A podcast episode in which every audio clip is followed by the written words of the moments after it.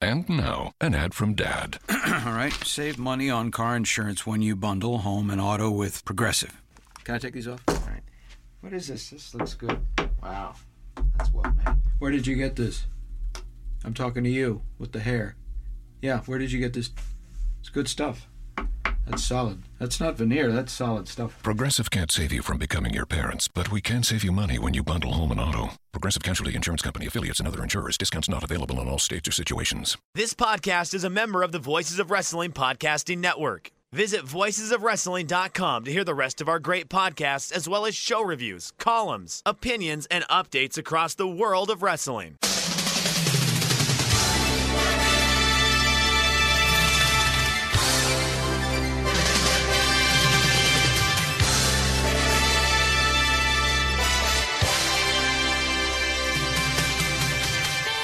Hello, everybody, and welcome to the Super J Cast. I'm Joel Abraham, joined by Damon McDonald. How are you doing, Damon? Sleepy. Um, once again, this New Japan Cup has uh, messed up sleep schedules, but um, we're good, right? We saw a lot of uh, solid pro wrestling, a lot of good pro wrestling, some great pro wrestling, and uh, we got a lot of news and a lot to cover. And um, look, we can sleep when we're dead, as they say. I'm ready to go and fire it up for another award-winning performance of uh, Super J Cast. We've got a lot of things that we need to save up for. We've got two Tokyo Dome shows that we need to go to next January. So it is time to start saving the pennies. Yeah. And what better way, Damon, to save your pennies than with an official NJPW piggy bank? Which one are you going to buy? Is the Hiromu, the Bushi, or the El Desperado piggy? Well, you just sent me over the pictures. I, I did see. Uh, I did spend a little bit of time. I did make a, uh guest appearance, a quick hit on the Discord this week. I was on just for a little bit. Um, and I did kind of scroll through all the various different channels that we had. And I did see, I saw the Hiromu one, and I saw the El Desperado one. And yes, they certainly, they're piggy banks with masks. they sure are. Um, hmm. We're missing a trick here, Damon. We should be making a, a Scampy piggy bank. Fuck. You know, Scampy agrees. we're going to talk a lot about New Japan Pro Wrestling marketing today. Um, maybe this is where they, uh, maybe this is where they hit their mark on the piggy, banks. well, this is Harold Meij's uh, his um, expertise, isn't it? Was it, is it Tomy you worked for before yeah, selling toys. kids' toys? Yeah, the toys. Yeah, yeah. So yeah, this is right up his alley. Um, this would be like if I mark. No, never mind. I was going to say something gross, um, and highly inappropriate, probably. Um, all right, which one am I digging? Probably the Hiromu one, right? That one. That one looks pretty cool with the red. Um, the Despo, the, the, that the El Desperado one is pretty good too because it's just mask, and I think the Bushi one's my least favorite one. Just like in life, Just like real life. exactly, exactly. So yeah, I would go in that running order. Hiromu, they're cute. I mean, honestly, they're not bad, right? I mean, I'm not gonna. They're like those Funko figure things that, Funko Pops, yeah. yeah, um, you know, Never going to buy No. one of those. no, I'll never buy the bank, but uh, Until they start making them of us, then, yeah. then I'll get one just for posterity. Hey, listen, we're closer to that than than further away. I think, right? I mean, um, I would go Hiromu though. Uh, they're cute. I mean, they're. I mean, listen, if you collect these kind of things, uh, I guess. Um, I mean, do you have any idea how much these things cost? Uh, I don't. Did it say on that picture I sent? Uh, no, No. it's just a just a, it's just a picture. No. Uh, no, how disappointing. Okay, well, I'll tell you, when I go to Osaka in the summer, I'll try and get one. All right, that that sounds like a plan. Um, get the Hiromu one. That's the one I would go with. All right, starting off hot. Okay, so um, staying with the marketing and money making, uh, live from Korakuen, Kara, Korakuen Who? today at 11 a.m. Uh, Korakuen Hall was the NJPW 2020 University Class Recruitment Fair. So there was some seminars going on, presentations, a couple of matches. A few interesting things that I took away from this. First was the demographics of New Japan audience members male to female to children. So male 50%, female 40%, children 10%. Now, I know I have touched on this before in the past. Does that surprise you, the, the high percentage of women who come to these shows, given that it's only male wrestlers? Um, I, I'm going to be truthful. I don't know how they know. I mean, are these fan club members? Are these like are these numbers just overall attendance? Like, I just don't know how they would know that. Like, Are they counting people in the crowd? Are they like Well, presumably, when you uh, buy a ticket, Yeah. like I, I when I bought my Dominion ticket, you fill in a little survey. You know, you put your name, your gender, your address, and yeah, that's. Oh, really? I'm, I'm guessing that's how they do it. I've never in the my history of buying a ticket, aside from them having my name, have have I had any type of gender identification when I bought a ticket for anything. Really? So you had to fill out. You had to, or or or. I can't remember. I'm. I'm I don't know. Yeah, I can't. I don't. I don't. Like I said, I'm I, speculating. yeah. I mean, again, if if it's fan club, maybe there's a checkbox for that. If it's, um, but I've never had. You know, I've never bought a ticket and been like, Okay, well, let's just assume that that statistic is legit. What What do you make of it? Hmm. I mean, it's a good thing, right? I like the fact that that that um, females can feel comfortable at a pro wrestling event. That's that's that's the that's a positive. I think it's an untapped demographic. Um, traditionally, right? It's always been skewed male. Um, what was it? What would you say? Fifty-four. It's almost 50, it's in the middle. They have to find something that's that's attractive to them, and I don't mean sexually. I mean, you know, ah, this is cool. I, I like I like what I see. There's got to be some something that makes that connection that that that wasn't there before. Um, if that's storyline, if that's uh, the wrestlers that they have hired and and the the look and the feel of the promotion, I, that, that that's a that's positive because you you know it's half. I mean, right? It's half. So, yeah, that, that's a good thing. I, I what, what do I make of it? Do I believe they're real? I, I mean, I don't know. I, I'd love to see the data source that they're pulling these numbers from, but yeah, I mean, there's nothing negative I can think about it. Why there wouldn't be? No, I love it. Oh, well, I, I think what would be an interesting comparison would be with other wrestling companies in Japan. Do they have similar demographics? Is it just that in Japan more women go and watch pro wrestling than they do in other countries? They do. but, uh, I- I without really- being able to see. Yeah, I mean, you've been to well, you've been to Corkin for for Dash, but uh, even when I go for for Noah, even though you know when I would be there, attendance wouldn't be as you know crammed in as the New Japan shows. Um, yeah, I'm trying to think like if there like is Big Japan? Big Japan had women, um, in the audience, absolutely. Um. Yeah, maybe it's just a little bit m- more widely accepted. But here's the thing: that the tide is turning here too. Like I go to Ring of Honor shows, and it feels, you know, it may not be 50-50, but it's, I would say, at least thirty. Right, I, I and and that's better than the single digits that it was when I was growing up. That's for fucking sure.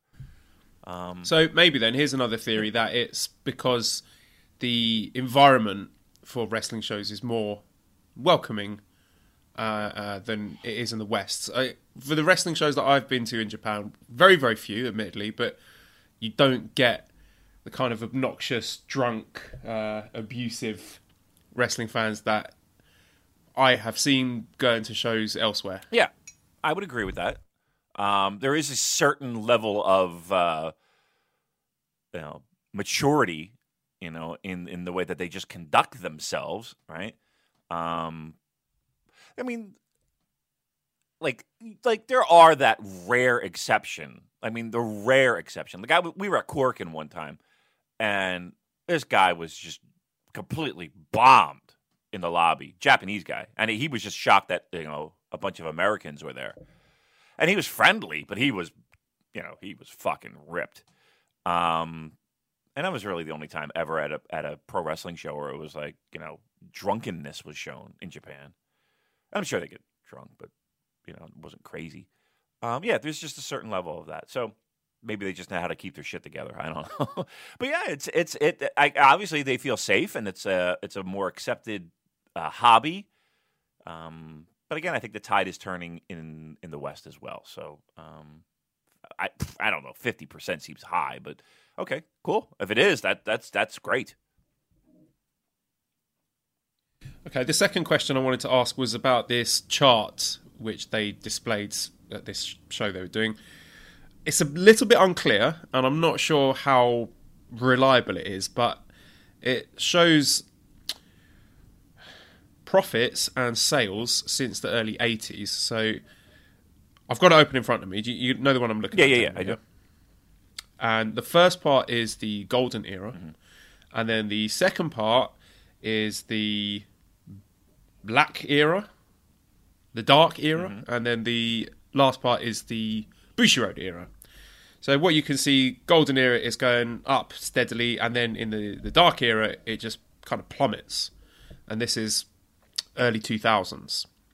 So Inokiism, and then to around 2010, there's a big upward traje- trajectory, and according to this, 2018 was a record year for both sales and profits. Yep. Yeah. I, I mean, you figure that their their profitability was based off of, and, and still to a very large degree, it is still based off of live events, but that tide is changing and they have other revenue streams. The most obvious one being New Japan World.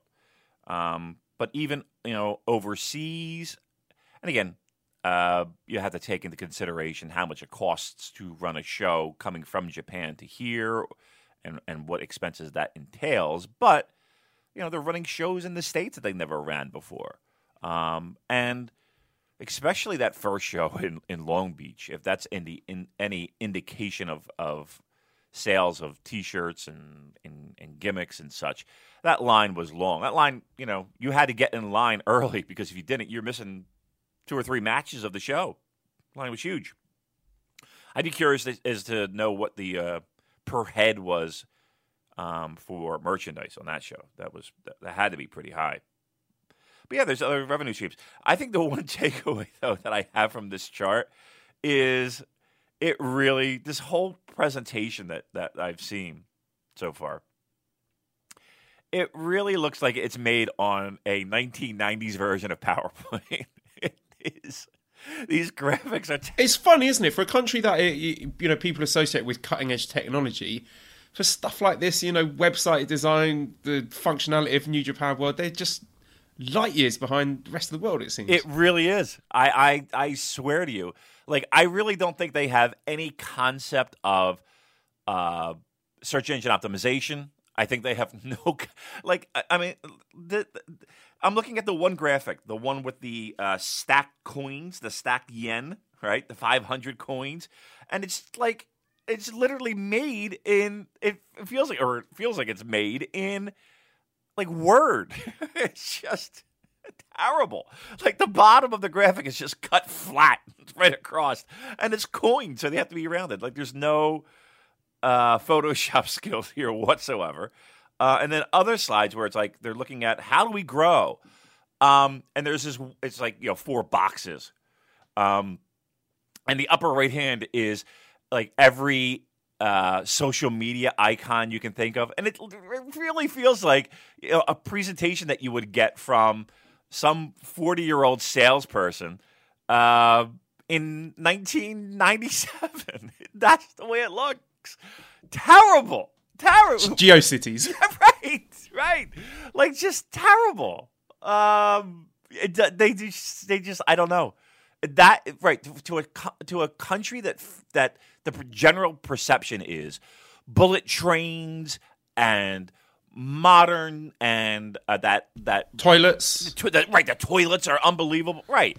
Like the advances in, in something as simple as a toilet are you know yet the websites and the you know just the mul- the digital multimedia just seems so 1997. It's unreal. Well, let's stick with the business aspects of things and talk about ticket sales. So, Royal Quest tickets, this is the event in the UK in the copper box, went on sale. And apparently they sold 4,500 after the pre-sale, sold another 300 in the following two days after going on sale officially. So, uh, if I'm correct, that means that let me just check. Yeah, Royal Quest is over 60% sold so far, and from what I understand, companies very very happy with the sales. Sure. So, thoughts on that? Uh, absolutely a positive, right? Uh, and and it helps being in London, right? Because, uh, you know, London's a hot hot little town for pro wrestling right now, right? And maybe you've heard of London. I don't know. It's just, it's on the map over there in Europe. Uh, yeah, it's a, it's that they did a, a, nice job there. So there's a there is a rabid fan base for pro wrestling. Um, this is their first pure 100% New Japan show. Um, so there is excitement with that. I mean, they have run in in conjunction with Rev Pro in the past, but this is you know this is a New Japan show, and they get their first one um, in a building that uh, can support. And I think uh, you know that's that's probably you know about the right size. And I know that they're gunning for a hundred percent sellout, and I think that it will as more people get announced. And I know uh, we had said first. Let's be honest here. We had said first that there would be a fourth name that was to be announced. Um, there is speculation that it is Kota Ibushi. Um, so, I mean, that's an exciting development if that does come to pass. And look, you know, that's it's it's that's a win, right? That's a solid win for New Japan and the team that's marketing that show in the UK. Now, I don't know if they have billboards. I don't know if they have radio spots. I don't know if they have uh, adverts anywhere else. But whatever they did worked in that market specific to that show. So hats off to them. Good job by them. Couple of questions about Royal Quest. Paul says if Royal Quest sells well, what are the chances of any sort of title defenses or changes on the show? And Rob says, what do you make of this statement about Royal Quest? So this is uh, quotes from the, I believe it was the advertising for the show. Our summer tournament, the G1 Climax, is the biggest wrestling tournament in the world. Since our event in the Olympic Park is just after it, the stakes will be higher than ever. So, yeah. what would you read into that in terms of, you know, what kind of main event, what championships being defended? You know, how how high would they go for a show like this? I think they, they're going to go high. I think this is this is not going to be a uh, nonsense, you know, m- you know, five stop ten man tag, yeah, well, right. elimination match. Right. This is not going to be like a Ring of Honor tour where they bring over a handful of people. Um, this is not going to be, even though a lot of these shows were really great. It's not. These, this is not going to be a Rev Pro show. Right? It's going to be a New Japan show. Um, and you're right. They're, they're going to bring over talent. Yes, there is going to be uh, title defenses. Now, whether that's going to be an intercontinental title defense or a heavyweight title defense, I think. Yeah, no, this is what I'm asking you, David. Do you think Super J Cast gun to your head, we will get an IWGP heavyweight title defense at Royal Quest? Yes. Yes, I do. Yeah, I think if you're going to do it at Destruction, which is with respect, not the biggest show in the world. Well, what was it last year? Was it Destruction in Hiroshima where they did the Omega versus Ishii match? Yep, and Kobe I was. you could certainly have one in London. Yeah, and Kobe was what? Um, you know, that's well, that's where the turn occurred, right? Uh, Gedo's turn uh, and Jay White. That was it. That was Destruction in Kobe, was it? Um, yeah, I, I think I think absolutely you do it. Why why why wouldn't you? I, I mean, all signs point to yes. Do it. Don't be cowards. Right, I'm gonna. I've got to research it now because that's going to bother me because I need to know exactly what the main events were for these three destruction shows because otherwise, I'm gonna get loads of people saying, "Oh, Joel, you got something wrong." Okay, so destruction in Hiroshima. Yes, that was Omega versus Ishii. I was correct. There you go. There we go. I win. Um, all right, so very good news from Royal Quest. So good job to the team in charge of that. G1 Dallas, which is a different team. It is a different team. To our understanding. Yep, it is a different team. They sold, uh, according to Dave Meltzer, 1,800 after two days, which is far below what I think they and a lot of us were expecting, considering that this venue was originally speculated to be what twenty thousand. Yeah, at least 17. It's a But- it's a NBA NHL arena. I mean, it's a legitimate big boy stadium. So there's a few issues here. The price point, from what I understand, cheaper seats were fifty five dollars, which is pretty high. The elite have gone. No Young Bucks, no Kenny Omega, Jericho, people like that. Maybe a bit of distrust about who's actually going to turn up to these shows after what happened with the New Beginning in the USA. Not very much local promotion for the show. I've seen very little stuff compared to Royal Quest. I've, you know, when I go online, Royal Quest is it's been everywhere, but this G1 Dallas stuff, not really seen much of it. Just barely mentioned on commentary, and it just seems a relative lack of hype compared to the London show. So, yeah, what do you reckon? So, so what? So, well, questions like what do you think tickets are going to move when the lineup is announced, mm. and what, what were they thinking here? I mean, maybe they were looking at the Cow Palace show, which sold what around six thousand. Maybe they thought that was like the baseline for selling tickets in the USA, but it doesn't look like that's happening. Okay, the, That would explain the high price point. I think just by looking at the seating chart, they had the possibility, or still have the possibility, of opening up seats if it does well. But there's a number of factors there. How significant do you think each of those factors were? I think they all played a part, right? I think they all, every one of them played a part. Look, when I went online, I bought a ticket. I, I, I, have, a, I have a ticket to the show. I don't know how the fuck I'm going to get there. I have a ticket to the show. Um,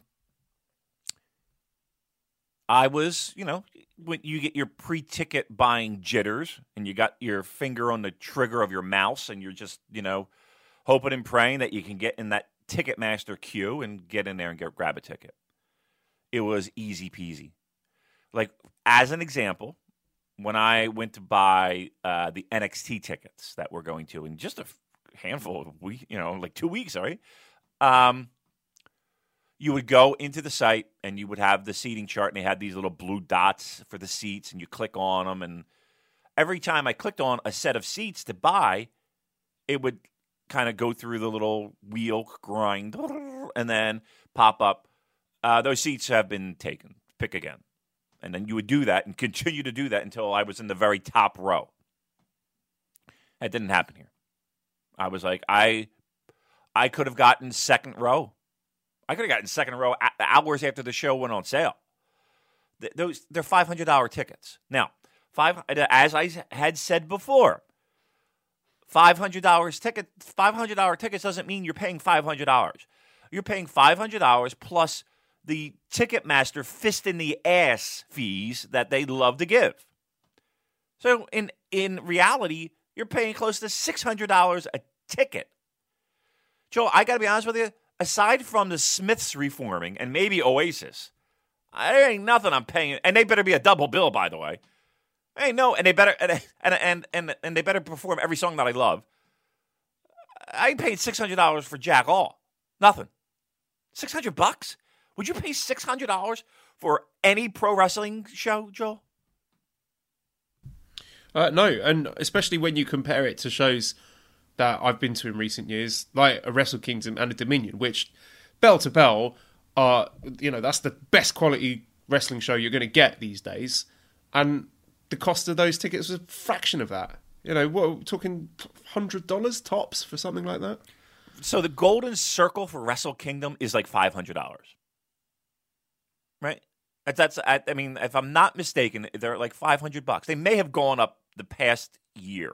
I don't know because I, wasn't involved in the ticket buying process this year because I wasn't going.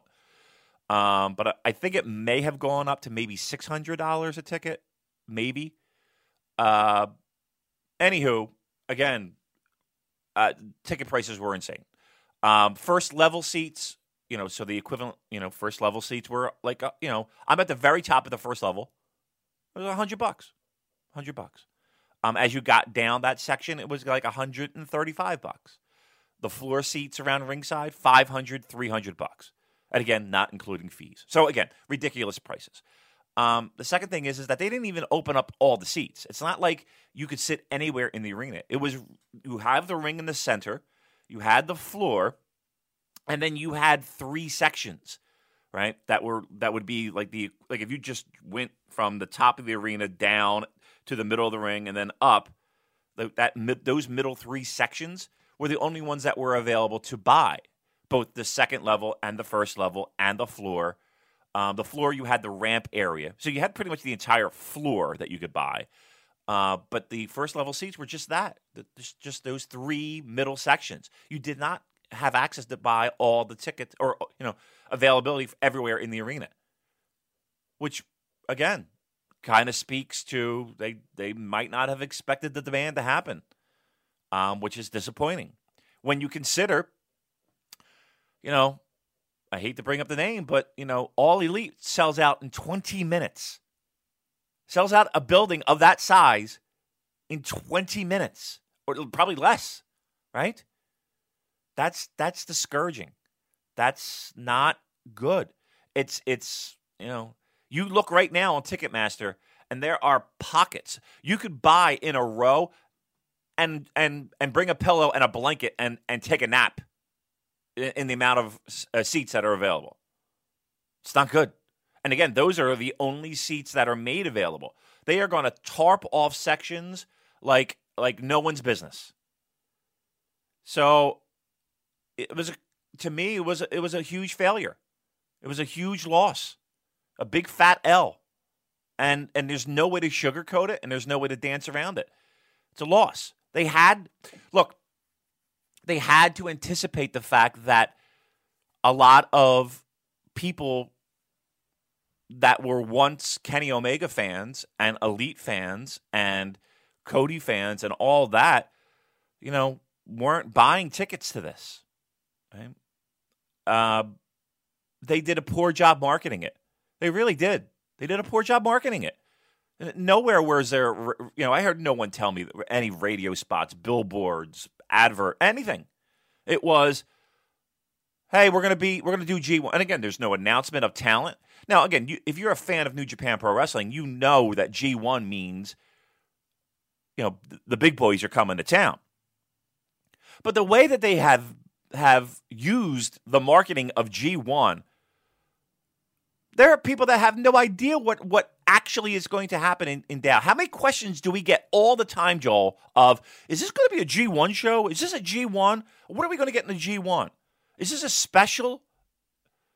Like, the, you know, G1 has been used in every, and I put in air quotes, big show New Japan has had here in the United States. Nobody, you know, oh, you you got to really pay attention to be like, oh, this is a real G1 show, like a legitimate start of G1, because you wouldn't know on it anywhere else. And I'm going to say this, and this is just a, a, a small survey. All Elite, Bucks, Omega, they do a wonderful job of marketing their brand of pro wrestling, and, and we open the show with it to a to a demographic where pro wrestling can grow. Right? They do a great job with that. New Japan doesn't. New Japan just doesn't do a good job at that. You know, you're not going to. I have friends that love pro wrestling, right? And they love pro wrestling for different reasons than maybe I love pro wrestling. So they're going to have their best friend's t shirt and they're going to have their Dalton Castle T-shirt, and they're going to have their Kenny Omega and their Elite T-shirts, right? I know, I know, the, I know, I know people that are like that, and they know New Japan. But if I go up to them and say, "Hey, G1," they might be like, ah, "I'm not really sure what that is. I'm not really sure." And there's plenty of them. There are there are more of them. It feels like than there are of yeah. Uh, fucking Chono won more G1s than you know what I mean? There's more people like that. It's just the way it is. And the Bucks and and and all of you are smart, and they took advantage of that, and they market to that audience because that's the market that can grow. New Japan did a poor job on this one, man. I can't I can't spin it any other way. And they got to learn from their mistakes, but it's going to be hard to do. It's going to be hard to do because even though the momentum that they had for selling out Madison Square Garden, and they can walk into a boardroom and they can say, hey, we're, we're, we're a brand that just sold out Madison Square Garden in 20, 20 minutes. Okay, What else have you done? Well, we've done American Airlines Arena, and we sold uh, 1,500 tickets the first day. Oh, okay. Uh, we got we got a smaller arena. You want to you want to go in there, right? And I'm sure they got a good deal on the rent, right? I'm sure you know access and all that. I hope they did, because if not, this is going to be a fucking loss. Uh, this is this is just not a good look anyway. Any way you slice it, and any way you dice it. The Real Forno asked, will NJPW announce the blocks and G1 schedule early this year to help boost struggling ticket sales? Confirming that we're getting a true G1 card with one or two marquee matches, maybe a Tanahashi Okada should move a lot of tickets. So do you think once they do announce the blocks and tell people what matches they're getting, do you expect this to get close to that 6,000? I think it'll we'll see a bump, right? I, I I think we'll see a bump, but I don't think it's going to be what people originally when they announced Dallas at the Tokyo Dome. We all were excited and we all were pumped. I don't think this is going to turn out the way we thought it was going to turn out. No, I don't. I, I don't. Unless there's a huge marketing push and these matches are the sexiest matches you could have in a New Japan ring. No, I don't. It's it's you don't recover from fifteen hundred dollar or fifteen hundred dollar fifteen hundred ticket sales in, in, in, in the first two days. You just don't. Sorry. It, how do you recover from that? And the and and the I'll tell you how. Okay, tell me how. Get Kenny Omega on the Oh, phone. no. Stick him in the G1. I can't say you're wrong. I mean, I'm not going to say you're wrong because you because you aren't. You pick up the phone and make that phone call. That'll move tickets. It will. I don't think they do it. I don't think either one's interested.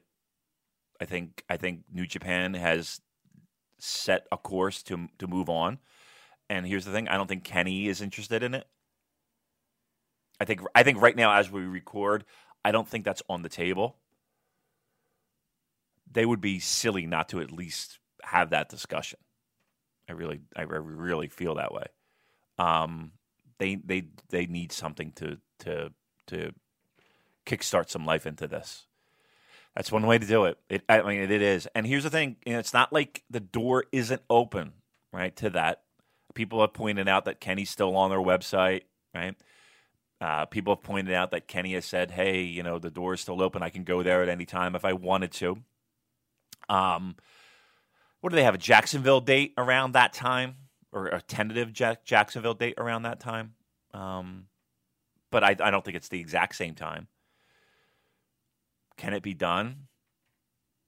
Yes, it can be done. Does do both sides want it to happen? I think this is going to be the, you know, two o'clock in the morning. I'm lonely type of phone call.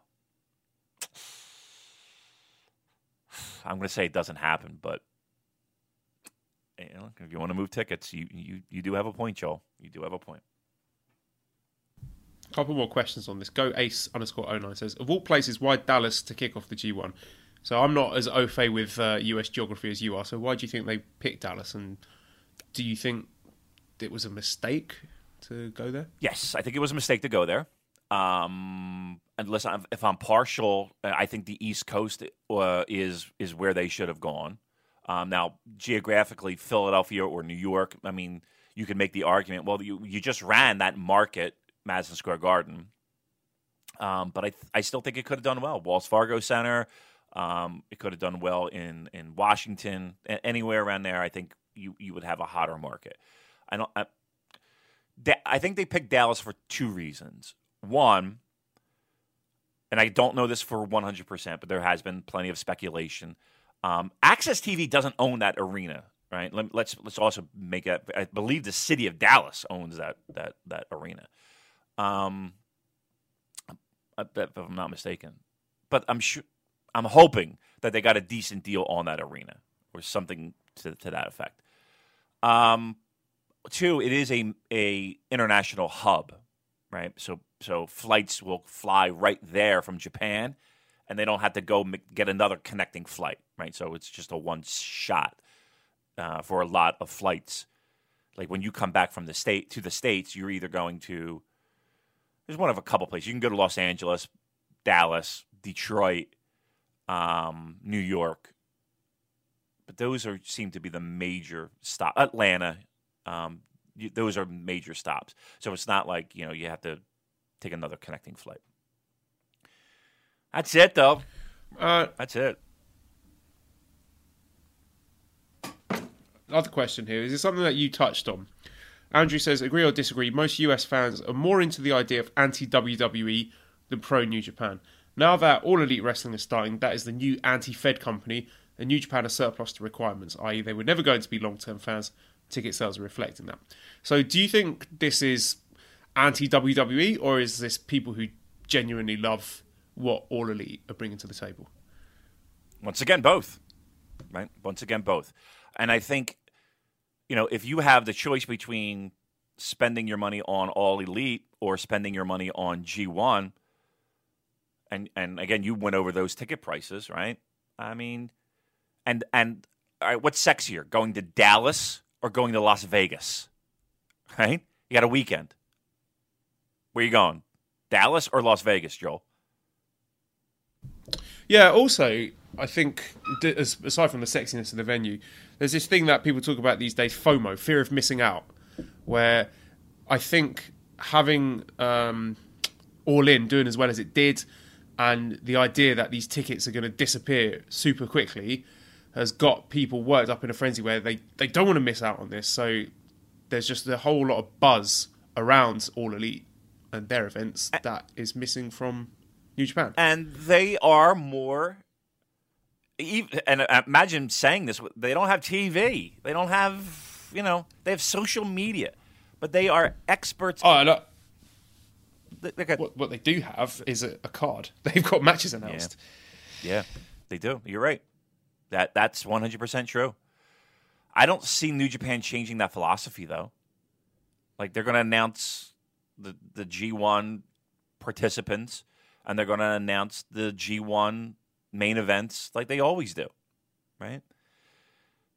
Um, to Yeah, we're going to have to wait till Kizuna Road. Yeah. That's why they usually do it. Yeah. Day, n- night one, you get the 20 guys. Night two, you know the blocks. Night three, you know the schedule and what the main events are going to be. Yeah, that's that's what it is. I hate to say it. I mean, that's what that's what we're looking at now. Is that a mistake? Do they do they break the way that they normally do things just to appease this audience? How much is it worth to you? that's really what it comes down to. How much how much is that worth to you? You, you got to do it. And and to answer the question, are are you know the disenfranchised WWE fans? Yeah, there's a ton of them. I mean, you know it. We get tons of people that that start off. I used to watch this, but I found New Japan, and you go on Reddit and you see the same thing, the same comments. A lot of these people, though, are you know, it's just a more easily digestible brand of people that they're familiar with and people that they can relate with and people that make their idea of pro wrestling fun fun. Were they always going to be that way and not necessarily New Japan fans? They were just looking for a difference, and the people that they connected to were with the New Japan brand. Yeah, I truly believe that. I truly believe that. Um, and again, they do a they do a, a, a they they blow they blow everybody else out of the water when it comes to social media marketing. Um, and yeah, they have a they have a, a, a lineup and, and sexy main events and a sexy show at a sexy venue in a sexy city on a sexy weekend with sexy prices and all of that. And guess what New Japan has? They're they're in the corner, you know, doing what you know, what they're, you know, what I'm trying to say. That's what that's what I'm saying, right? It's it's it's that's that's that's the perception that we got. We're thumbs in our asses. We got our thumbs in our asses when it comes to this, man. It's not a good look. Not a fucking good look, man. Well, let's move on to discuss a show which has sold well, which is the Madison Square Garden show. It's two weeks away, as you said. And we had a Ring of Honor anniversary show and a bit of fallout from that, which has got implications for the MSG card. So I'm going to go through a list of confirmed matches for MSG, and you can just quickly tell me pants up or pants down, and then you give me your overall thoughts afterwards. So, uh, pants up or pants down, IWGP Heavyweight Championship match, Jay White versus New Japan Cup winner. Pants down, obviously. That's a, that's the main event. That we're all excited for that. Pants down. IWGP Tag and ROH World Tag Championship match, Gorillas of Destiny versus Villain Enterprises, Brody King and PCO. Something new. Um, pants. I mean, truth be told, pants are up because, but I go pants down. At least it's something new and fresh. Pants down. So is, is that are the pants further down than they would have been had it been the Briscoes? No, no, probably higher up, more secure around the waistline. Um, pants. All right, number three, IWGP Junior Heavyweight Championship match, Taiji Ishimori versus Bandido versus Dragon Lee. Pants fucking down. Pants, that's going to be great. Again, we, we, it would have been great if it was a singles match, but on paper, that's going to be a fucking, you know, crazy match. Pants down. Dark match on a Rumble. They're fun. Again, my biggest concern is, is how how much is that going to cut into our pre gaming? That's that's really my biggest concern. Um, uh, but they're fun. I'm sure we'll see some surprises. The the fact that they bring in a million people for WrestleCon weekend and all that, the, the surprises could happen and fun stuff could happen. So, eh, pants down. Why not? So these matches are confirmed but not announced. ROH World Championship three way ladder match, Jay Lethal versus Marty Scurll versus Matt Taven. In a ladder match now, right? Okay. Yeah. Did you hear they went an hour? Jay Lethal and and I did. I heard it was good. I haven't watched it, so I'm not gonna shit on it. People said it's really good, so Okay. I will go and try and watch it if I if I have a spare hour to kill. right. But it's not something that excites me. I've got to be honest. No, if somebody gave me the booking sheet and put that in front of me, I'd be like, "You're going to do what with who?" Uh, but good for them. If, hey, listen, if they pulled it off, great. Um, I I have not watched the match though, so I can't properly judge. Ladder match with Scurll, that might be good. I mean, look at a ladder match. You're going to see some crazy shit. You know, people falling off of shit. That's always fun, right? Come on. Um, uh, I listen. I think it's and I think it's better than the idea of as weird as it sounds because I just told you I prefer singles matches for titles. You know, that's better than Lethal and Taven just a straight up match, right? Gives it a little bit more. Is it better than just a, a three way non gimmick match? Like if it was Lethal Scurll versus Taven, Lethal versus Scurll versus Taven, normal triple threat match, or Lethal Scurll Taven ladder match. You know, I, I'm kind of into the ladder match. Yeah. There's a, a little bit of me, you know, the kid in me who sat up watching, well, like WrestleMania 17, seeing the TLC matches, all that crazy shit. That's that kind of digs this. Yeah. Uh, trust me, there, there more people are going to be in that building. They're going to dig the idea of seeing a ladder match live than the idea of just making it, you know, one on one title. Ma- you know what I mean?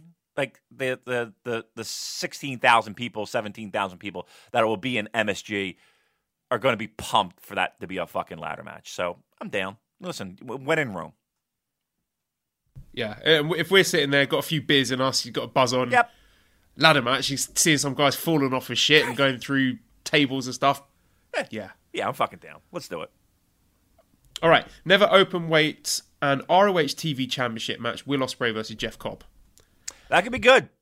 That that could be really good. I think that would be great, actually.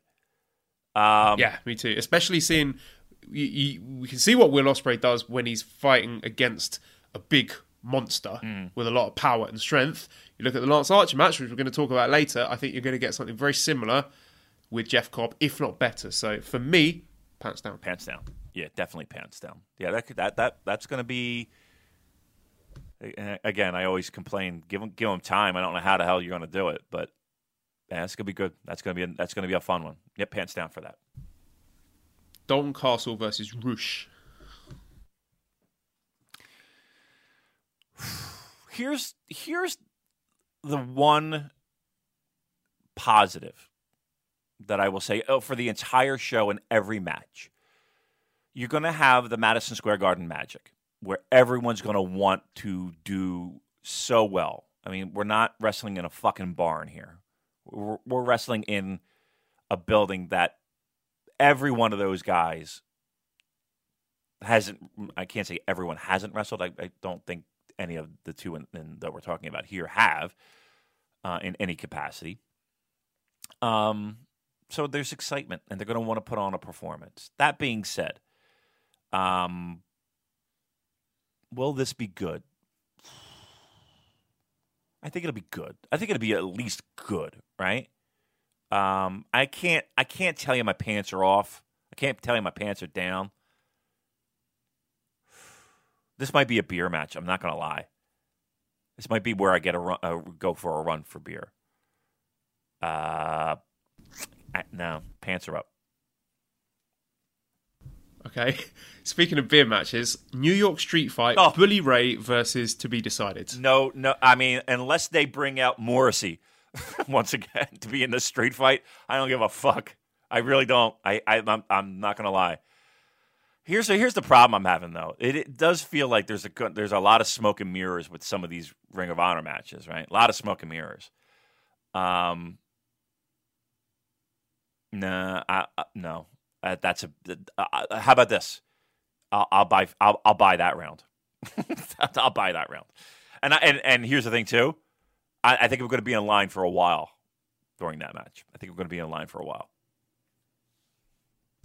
I would say, just at this early stage, I think they're getting the balance right in towing that line between New Japan and ROH. I like the idea of having the more kind of pure wrestling matches on the New Japan side, and then the sort of wacky, gimmicked, uh, crazy spot matches on the ROH side. So it's looking good so far, I would say. Yeah. Uh, uh, here's what I want, and and, and, and t- t- today, like in the next five minutes, announce Ibushi Naito for that Intercontinental fucking title, and make that announcement now.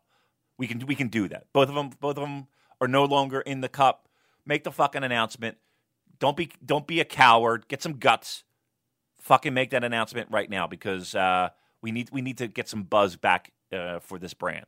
So get so let's make that announcement right now. Looking at that Jeff Cobb versus Ospreay match, it does kind of spoil the fact that Ospreay is not going to win the New Japan Cup. Do you think that would have annoyed New Japan top brass? Um, I mean, if you if you look at how tradition is and how they run the company, yeah, it does seem like uh, something slipped through the cracks there. We'll we'll just call it that, right? Doesn't it? It does seem that way. Yeah, that's how it looked to me anyway. Uh, also, there was a rumor from Dave Meltz who said that originally Tanahashi was going to be in a dream match, second from the top, but that it fell apart. Who do you think that would have been? Jericho? CM Punk. Yeah?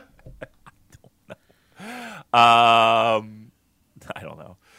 Um, Jericho. Mm, Maybe. Maybe. I mean, you could speculate. You, you, I mean, you're looking at that avenue, right? You're looking at those those type of people that recently left. Um, again, you know, I, I and you know, we pretty much I don't say want to say we had. Uh, look again, I threw out the, that name of Punk, and I know that there was interest from at least one side, maybe not the other, but I know there was interest on one side. So, so take it for what it's worth. Okay. Um, oh, just a quick. No, no, I'm going to mention that one later. Uh, let's get on to the New Japan Cup then. Uh, Brandy asks, "Are you excited for the Yoshihashi versus Colt Cabana finals? We're obviously getting." Yeah, I don't think we're getting that.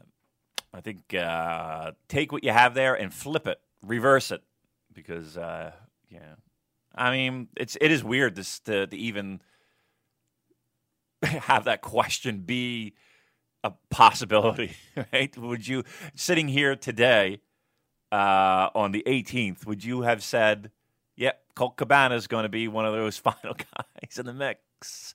Woo wee. Um, no, we're not getting. We're, but we're not getting that. But that's funny anyway. There was some good stuff on the undercard yesterday, which I, I've been skipping the undercard for the most part. But yesterday they had a six-man tag match with Taguchi, Okada, and Yoshihashi versus Goto, Ospreay, and Ishii, and they had Taguchi, Okada, and Yoshihashi doing the sushi zanmai pose where they all go, hey! But obviously Goto was on the other team, and then the camera zoomed into him on the outside, and he he was looking very upset. Oh. And then Goto's team were about to do the same thing, but then instead of going hi, Ishii went to chop Yoshihashi in the chest instead of doing the pose. It was really funny. It's definitely worth going out of your way to watch that. Um, JDM says hints at Goto's dissatisfaction and potential exit. Now I know New Japan like to leave the breadcrumbs, but probably not in this case. I think they were just going for a bit of light comedy there. Um, let's get into the New Japan Cup matches themselves, and we will start off with Chase Owens versus Yoshihashi. Now, we were very critical of Yoshihashi last week. Did he do anything for you here, Damon, that changed your mind? I mean, he's he's working hard. To answer the question, not really. I mean, he's he's everybody's working hard. Let's let's make that point clear. Except except that. even though you know, you know the the comedy people are going to yell and scream, they didn't work hard. Did Cabana and Yano work hard? I don't know if that's the case, but we'll get there when we get there. Um,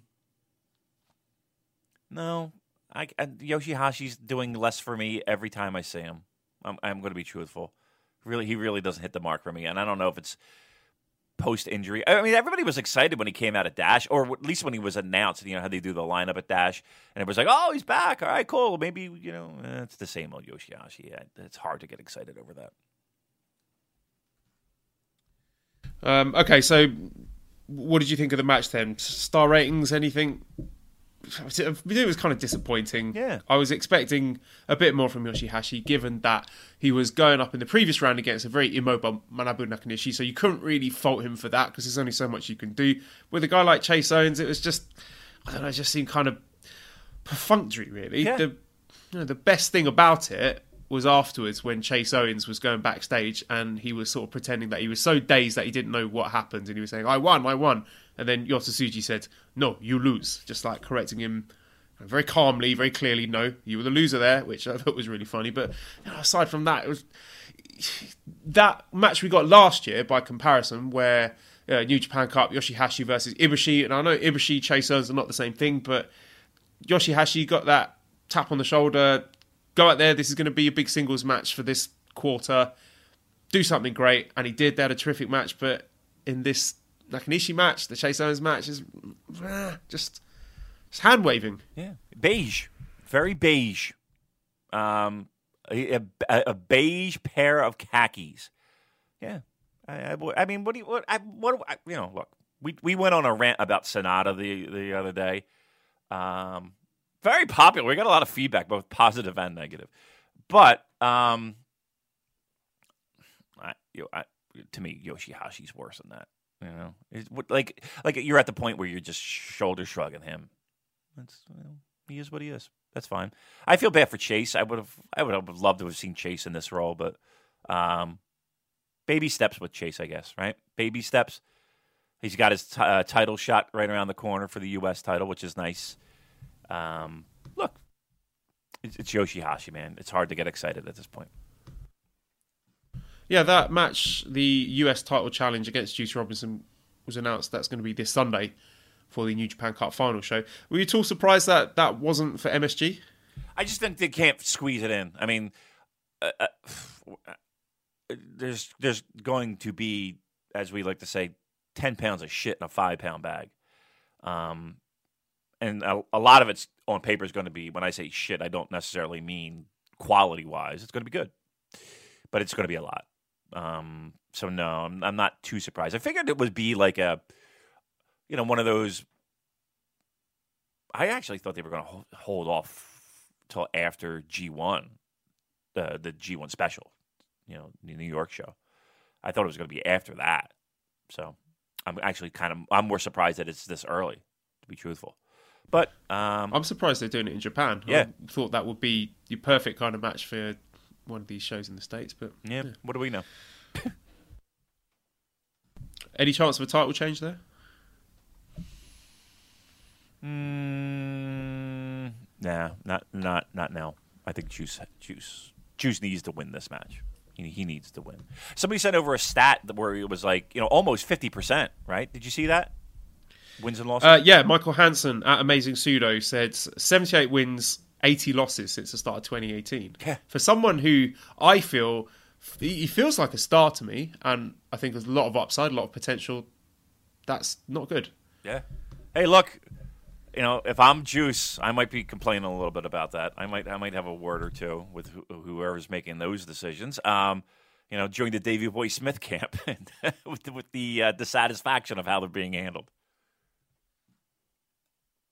So the main event of this show, this is uh, I forgot to mention Wednesday, March the 13th in Okayama, was the New Japan Cup second round match with Tomohiro Ishii defeating Taichi in 22 minutes with a vertical style brainbuster. Now, I've spoken at length of my love for Holy Emperor Taichi.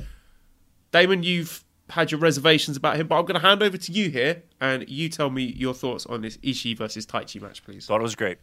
I thought it was great, and I texted you the second it was over, and I said that was a fucking great match, right? And here's what I love about it. He he being Taichi fought.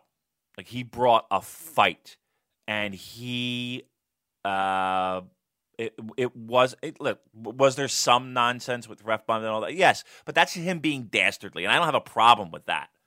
I love the fact that he fought.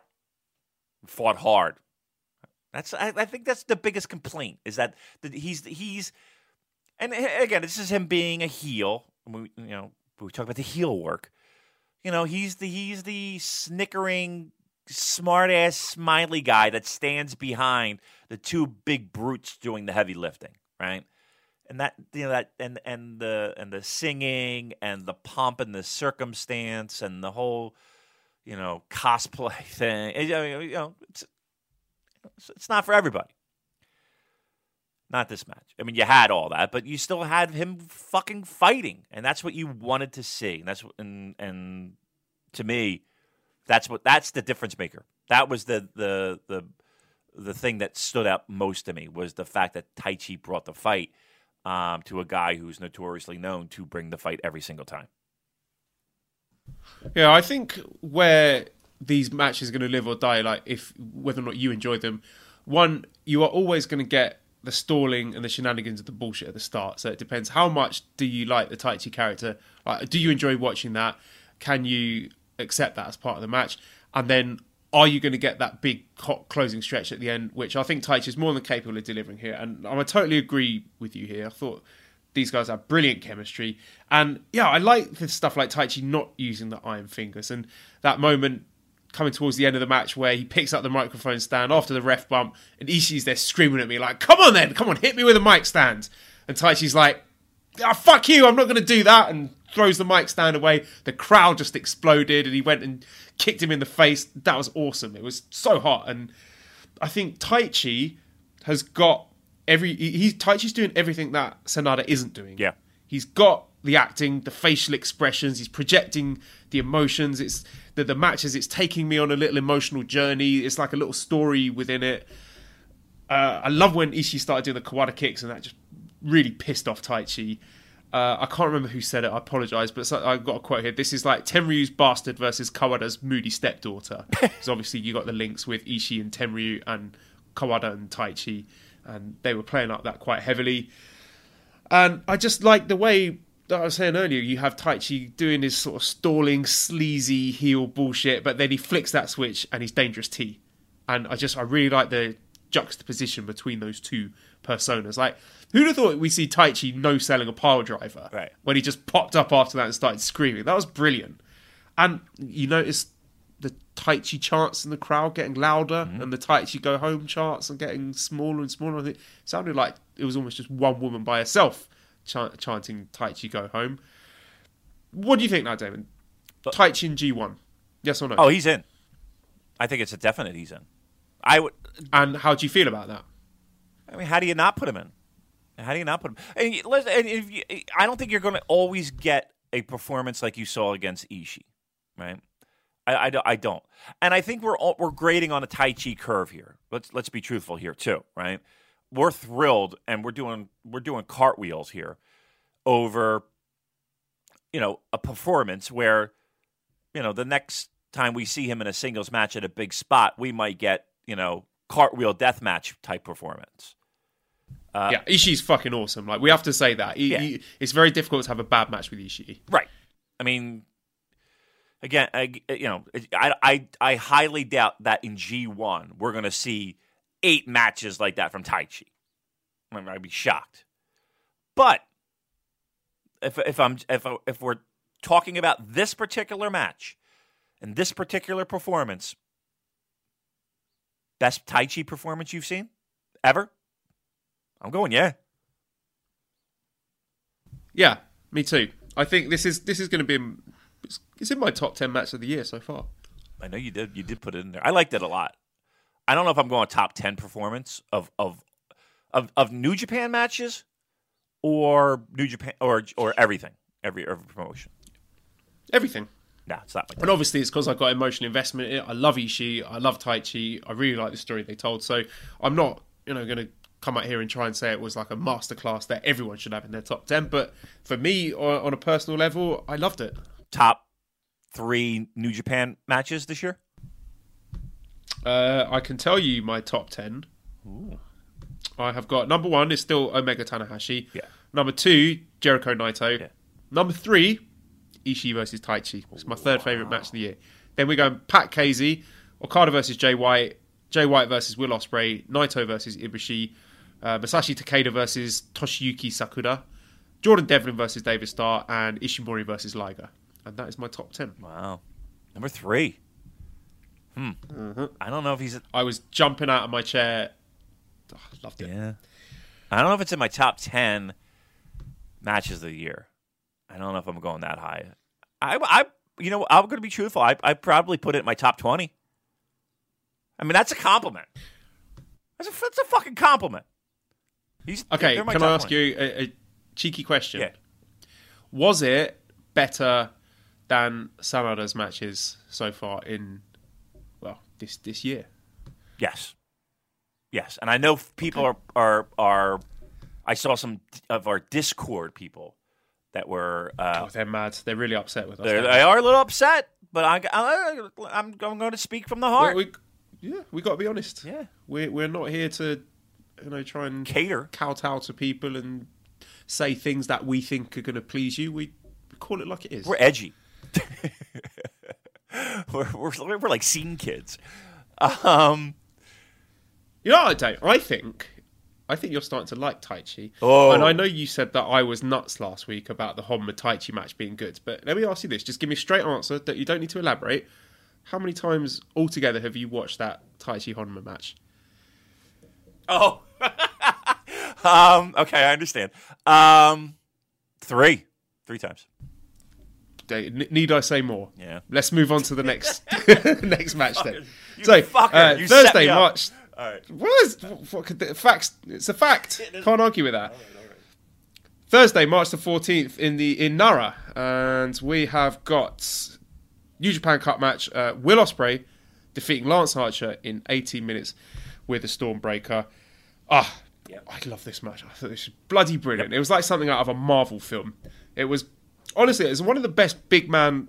I say little man. I mean Ospreay's huge, but the way it was worked, big man, little man matches that I've seen for ages. Will Ospreay, he made Lance Archer look like an absolute monster. He was flying around for him everywhere. And Lance Archer looked like a horror movie villain. Was like Jason Voorhees or something. There was one spot at the beginning where he had Ospreay by the throat and lifted him up, pressed up against the ring post.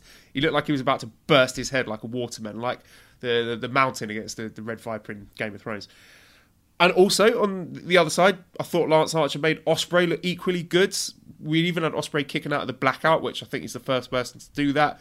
Of course, Will Ospreay he works in insane pace. His timing, his athleticism, top top draw. But Lance Archer, he was with him every step of the way. He didn't miss a beat. And for a man of Archer's size to be doing things like Spanish Fly is remarkable to me. So Archer, very much like Jeff Cobb, is a guy who's at his best with a, a smaller, more athletic opponent. You know, you can cast your mind back to that brilliant tag match they had at Wrestle Kingdom 12 with Lij, and I think a lot of that was down to the dynamics between Archer and Sanada, who again is a, a smaller, more athletic guy who can sort of fly and bump around for for a big fella.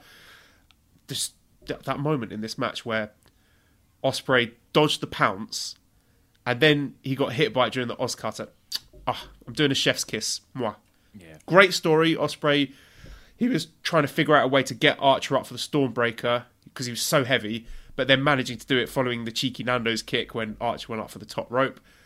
I know I've seen the spot where Archer's going for the blackout. Ospreay lands on his feet, and then he does the Robinson special, and Lance Archer is kneeling there, not doing anything. It does look silly, and after I watched it, I thought, oh, you know, something that is hard to forget. But quite clearly, what happened was Lance Archer's control pad got disconnected. So let's give him some slack here. I love it, Joe. I thought this match was was was again. I think you said it. Modern day big man, small man match. Um, let's talk Lance Archer, shall we? What do we need to do to put him in a more prominent singles role? Um, that Both of them, him and Davey Boy Smith Jr. yeah, yeah, true.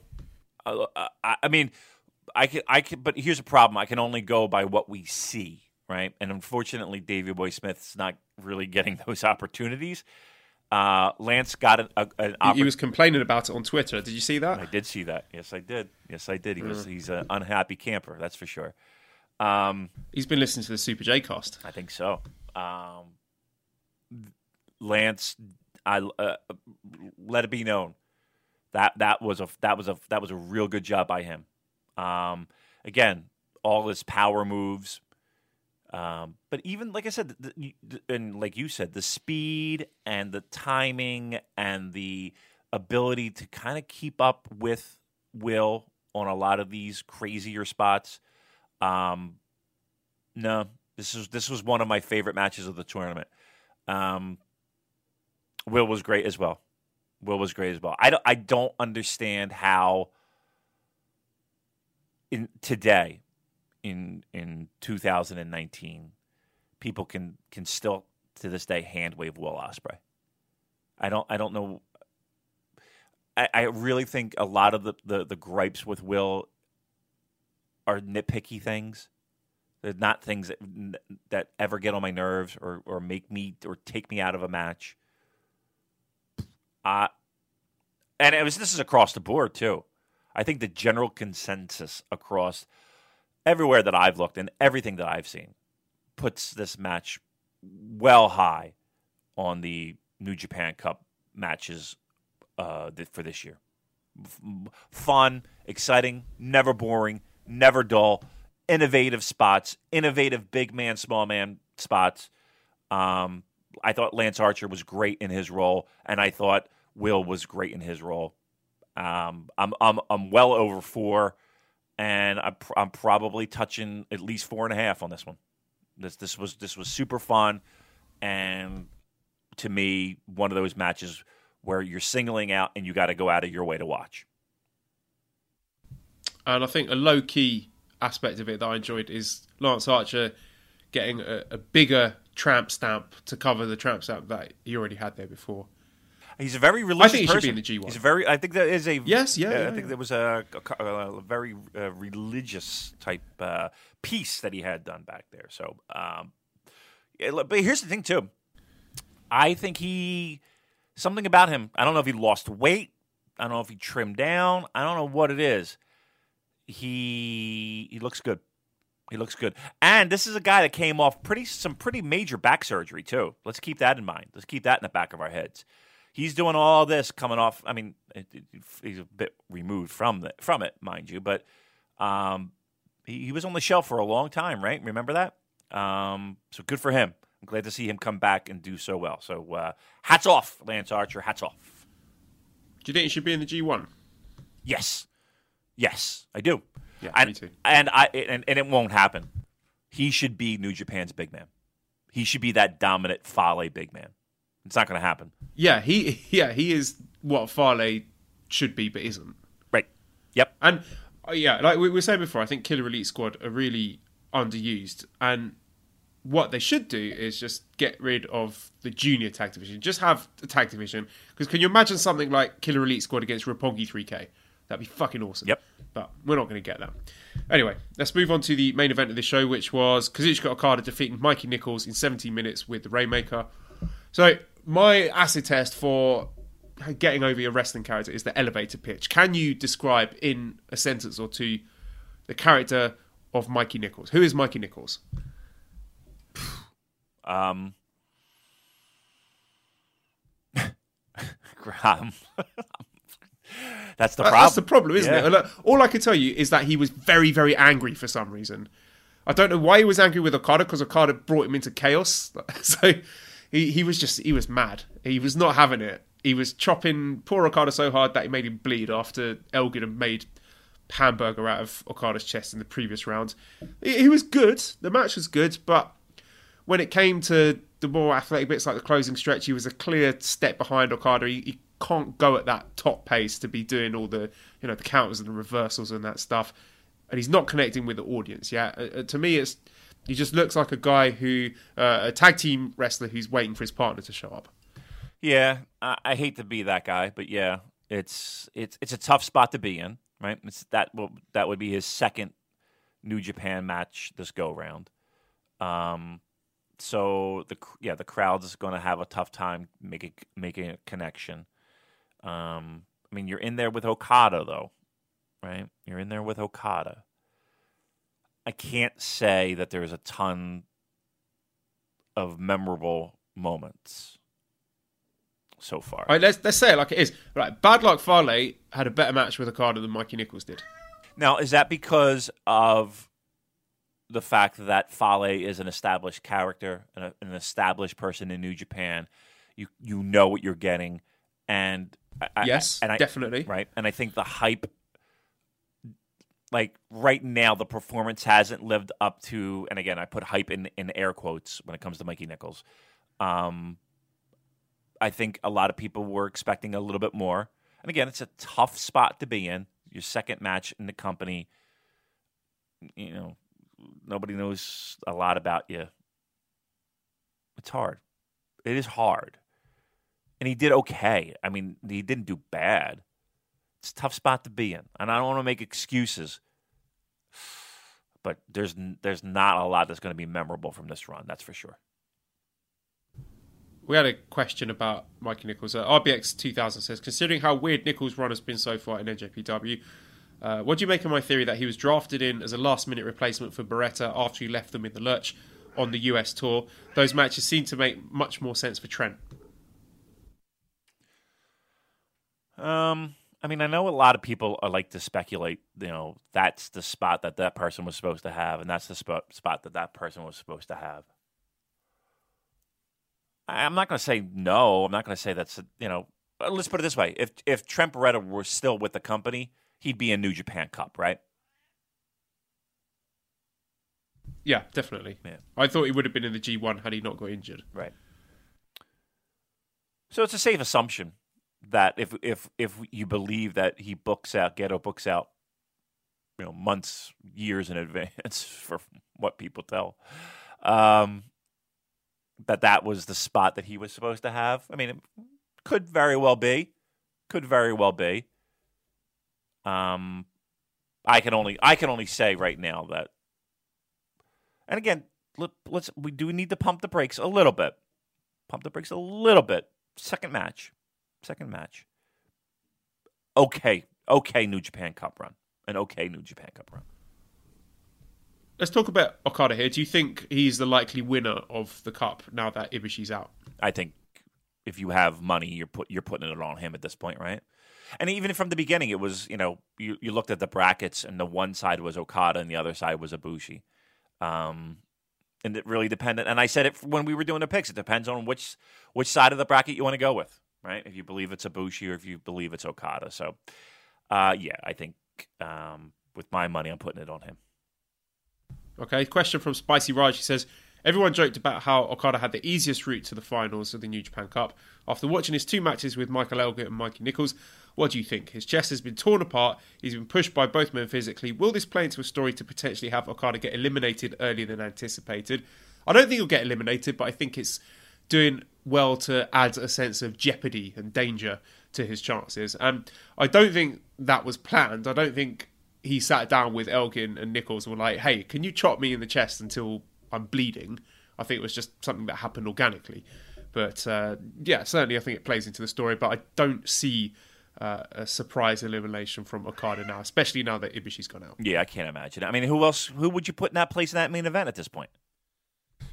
For the final, Yeah. or, or for uh, MSG. I mean, MSG. I mean, you figure. I mean, one of those people have to headline MSG with Jay White. I mean, who are you putting in there? Um, and Ishii? you- really, you want to do that? I'm. Uh, listen, listen. Ishii is like he when you have a new guy winning the belt. Ishii is a nice, safe option for the first defense. They did it with Naito. Uh, they did it with Kenny. No, it was Kenny's second defense. But uh, you know, there is something to be said for having Ishii as a guy to help a new champion get over a hump. Not that I think there is a hump for Jay White because I think he's brilliant, but the, the playbook's there. Let me ask you this: What's going to be a better moment if we're if we're looking for a moment to close Madison Square Garden? Okada winning the title at Madison Square Garden, holding that up, confetti flying, the whole nine yards, or Jay White pinning Tomohiro Ishii. Yeah, I've got to pick Okada. I was just playing devil's advocate. I still, I still think Okada's winning, but You think he's winning the belt? You think he's winning the title? Do you think they'll do, do you think they'll do the old Naito cup of coffee with the uh, the IWGP title? Do you think we're going that route? I don't know. I'm totally 50 50 on it. I can see the merits of both sides. And again, I like the fact that I don't know. Okay, all right. I'm I'm I'm I'm the every second that goes by, I'm leaning that way. not gonna lie. Every second I'm leaning that way. We'll see. All right, let's move on to the next day, which was Saturday, March the 16th in Korakuen Hall. And our New Japan Cup match was Hiroshi Tanahashi defeating Ryusuke Taguchi in 17 minutes with the Dragon Suplex. Um, which was interesting that he got the win with the Dragon Suplex because Tatsumi Fujinami debuted his Dragon Suplex at Madison Square Garden. And I enjoyed Tanahashi with his new hairdo. He looked like um, Rachel out of Friends. Aw. Aside from that, the, the, the match was okay. It was it was pretty good. Nothing special. I think you know both men have had better matches this year. I don't really have too much to say about it. To. I liked it. I, I, I actually really, I enjoyed it. I like the idea of uh, Taguchi being the junior, trying to get the win. Um, I'll tell you what. When he hit the dragon suplex, the first thought in my mind was, "All right, well, you know, climb the ropes." And it looks like we're getting a high f- high five, and it never happened. We got a three count. I was like, "Whoa, okay." That's we're gonna end it. I kind of like that though. It's like he's fighting a junior, Yeah. And he was able to put away the junior with one of his secondary moves. Yeah, absolutely. Um, I heard. Uh, did you hear Chris Charlton's line of the uh, was it Ace versus Arse?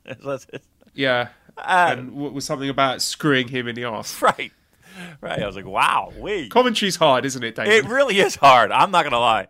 Uh, I can't. You know. You know. It's uh, we certainly couldn't do that. No, come on, Christ.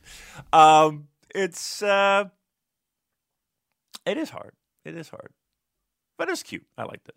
Um, uh, yeah, I don't think anybody expected Taguchi to get the win. I think that was the the biggest obstacle you had to overcome with this match was you know you couldn't fathom Taguchi moving on and pinning Tanahashi. Um, you think Tanahashi's going to have some struggles getting in the later rounds, or do you think do you think we'll see a final of uh, Okada and Tanahashi? I don't. I think. Well, we'll talk about that later. I don't think that's what we're getting though. When we come to the end of reviewing these matches, we can go through the quarterfinals and the semi-finals and see who we're picking to be in that cup final. All right, But I don't think it's going to be Tanahashi. All right. Do I got to talk more about this match, or uh, it was fine? No, no. Okay, so my main event then was uh, Zack Sabre Jr. beating Kota Ibushi in 60 minutes with my favourite move, Orienteering with Napalm Death, which, as I've told you a million times before, from Stewart Lee bit, which I was in the front row of. So if you do a YouTube search for Orienteering with Napalm Death, watch that Stewart Lee clip. You can see me and my dad sitting in the front row there. Stewart Lee's great, one of my favourite comedians. Zack Sabre Jr. He's so fun to watch, Damon. Yep. Just, I, I love the the creativity, the fluidity of him chaining submissions together. It was a, nice story to this match. The, the kicks versus the grappling. It was like one of an, uh, those early UFC matches with you know striker versus grappler. big shock here. Big shock with the result. A lot of people's brackets busted, mine included. And another thing that I thought was remarkable about this, I thought it was just domination from Zack Sabre Jr. He seemed to have a counter for all of Ibushi's moves. He wasn't really in peril at any point. And the fact that he made him tap out was big compared to last year where Ibushi just couldn't defend himself and the referee called it off. Ibushi quit this time. And I just a little thing, a touch that I love was ZSJ cheering at the end. He got up and was like, "Yeah!" And you you never see wrestlers doing that after winning a match, and I want to see more of that. So, yeah, a, a shocking result, Damon. What do you think of the match? Give me, give me, give me, give me, uh, give me stars. Give me flakes. Four, I went a little bit higher. maybe four and a quarter. Yeah. I think I, I I need to rewatch it. I think yeah, four, four and a quarter. Yep. I love. Look, I, I wanted this match from the jump, right? And I and I had my brackets kind kind of leaning that way. Not kind of, definitely leaning that that, that way because I wanted this match. Um, to me, it and I and I can say this. I, I feel like I can say this for quite a few matches. Felt like there was stuff that was left in the tank, right? I don't want to say that they gave you everything that they possibly could.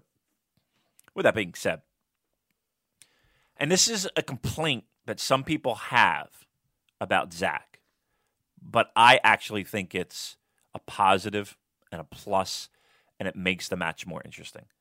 Is that no matter what happens, you will wind up working a Zack Sabre Jr. type match. It's going to happen. I like that. I don't care if you're Nakanishi. I don't care if you're Ibushi. I don't care if you're Yoshihashi. I don't care if you're Chase Owens. You're going to wind up working that style of match, and how are you going to counterbalance that with what you bring to the table? Two, I like the fact that he has. I I think what it is is I enjoy watching wrestlers who their defense is their best offense and I think that's what's having me win, uh, uh, or having uh, Jay White kind of leaving a mark on me a little bit more and more each time I see him. I love the fact that your defense is your best offense, and it's your mistake that caused your downfall because you gave me that opportunity and that opening. I really enjoy that. I like the chess element of that and the strategy element of that and maybe the sport element of that, right? That I really dig. And again, everything that we've said before a thousand times the creativity, um, the things look like they hurt. Like when he's digging his knuckles and his heel into like the little soft tissue of a joint. I get that. I can see where that could hurt. And let me tell you something. Your wife come up and sticks her knuckle in the back of your spine, you're gonna fucking feel it. I like I just did it to myself. It, it does hurt. Yeah. I just ground my knuckle into my ribs and thought, right, Ow! Right. why did I do that? exactly. Makes sense. Um, and again, I think he's I, to me, Zack is is a total package. He, I love his interviews. I love the way he carries himself. Uh, I look, he's he's the, the, right now is probably my favorite pro wrestler. Um, and then you put him in the ring with Ibushi. It did shock me. I don't know why. I mean, look, uh, correct me if I'm wrong. Zack has not lost a New Japan Cup match at this point, right? In two years, the dude hasn't lost yet. He's tapping out everybody left and right. I, I like the fact that he's the new Mr. March. I like that.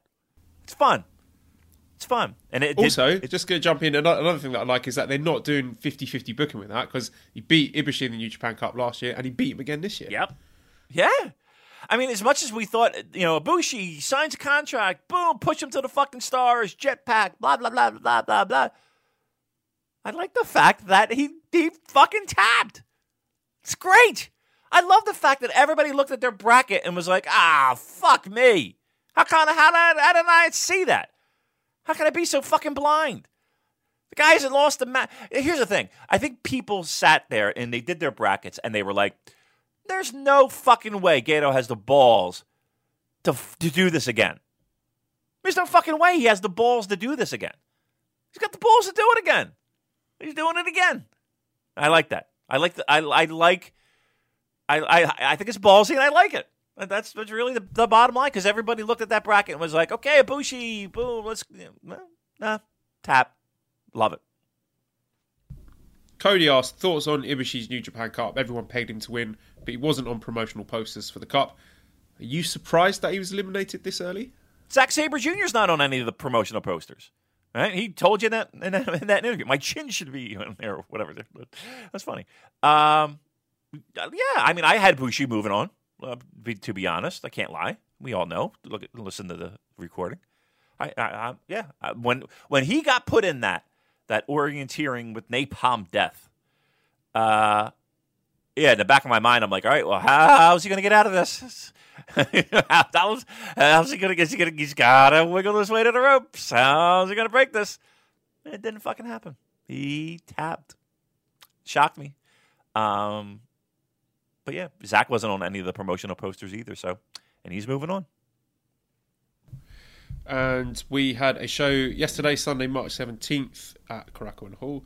New Japan Cup match with Colt Cabana defeating Toru Yano in seven minutes with the Superman. I thought this was amusing but not funny. I didn't laugh. I can heard a lot of people saying that is great and they loved it, but for me, didn't like it that much, Damon. I'm not a I'm not a connoisseur of the comedy. Uh, that's for sure. Um, so when people start throwing around four stars and shit, I cannot relate. I don't understand where that's coming from. I, I, I don't even think it was a great comedy match, to be truthful. Like, like what? what to, Yeah, I, I've seen Yano in better comedy matches with Sanada, Kenny Omega, just off the top of my head. Yep. Tanahashi, right? The hair pull shit, right?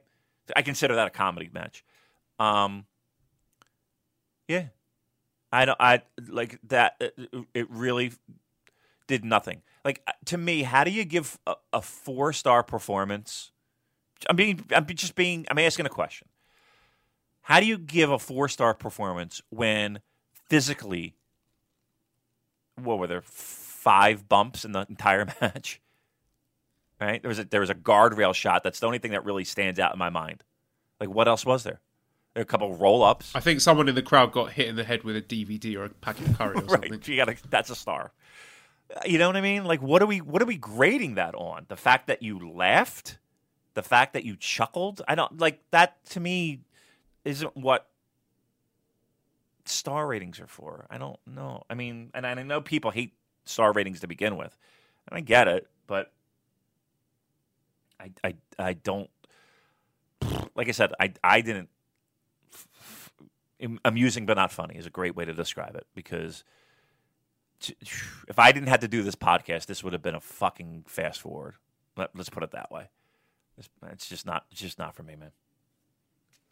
Yeah, and I'm not an anti-comedy match guy. I totally understand what they're going for. That they want to have a comedy match in that part of the bracket to kind of break things up a bit with the pacing.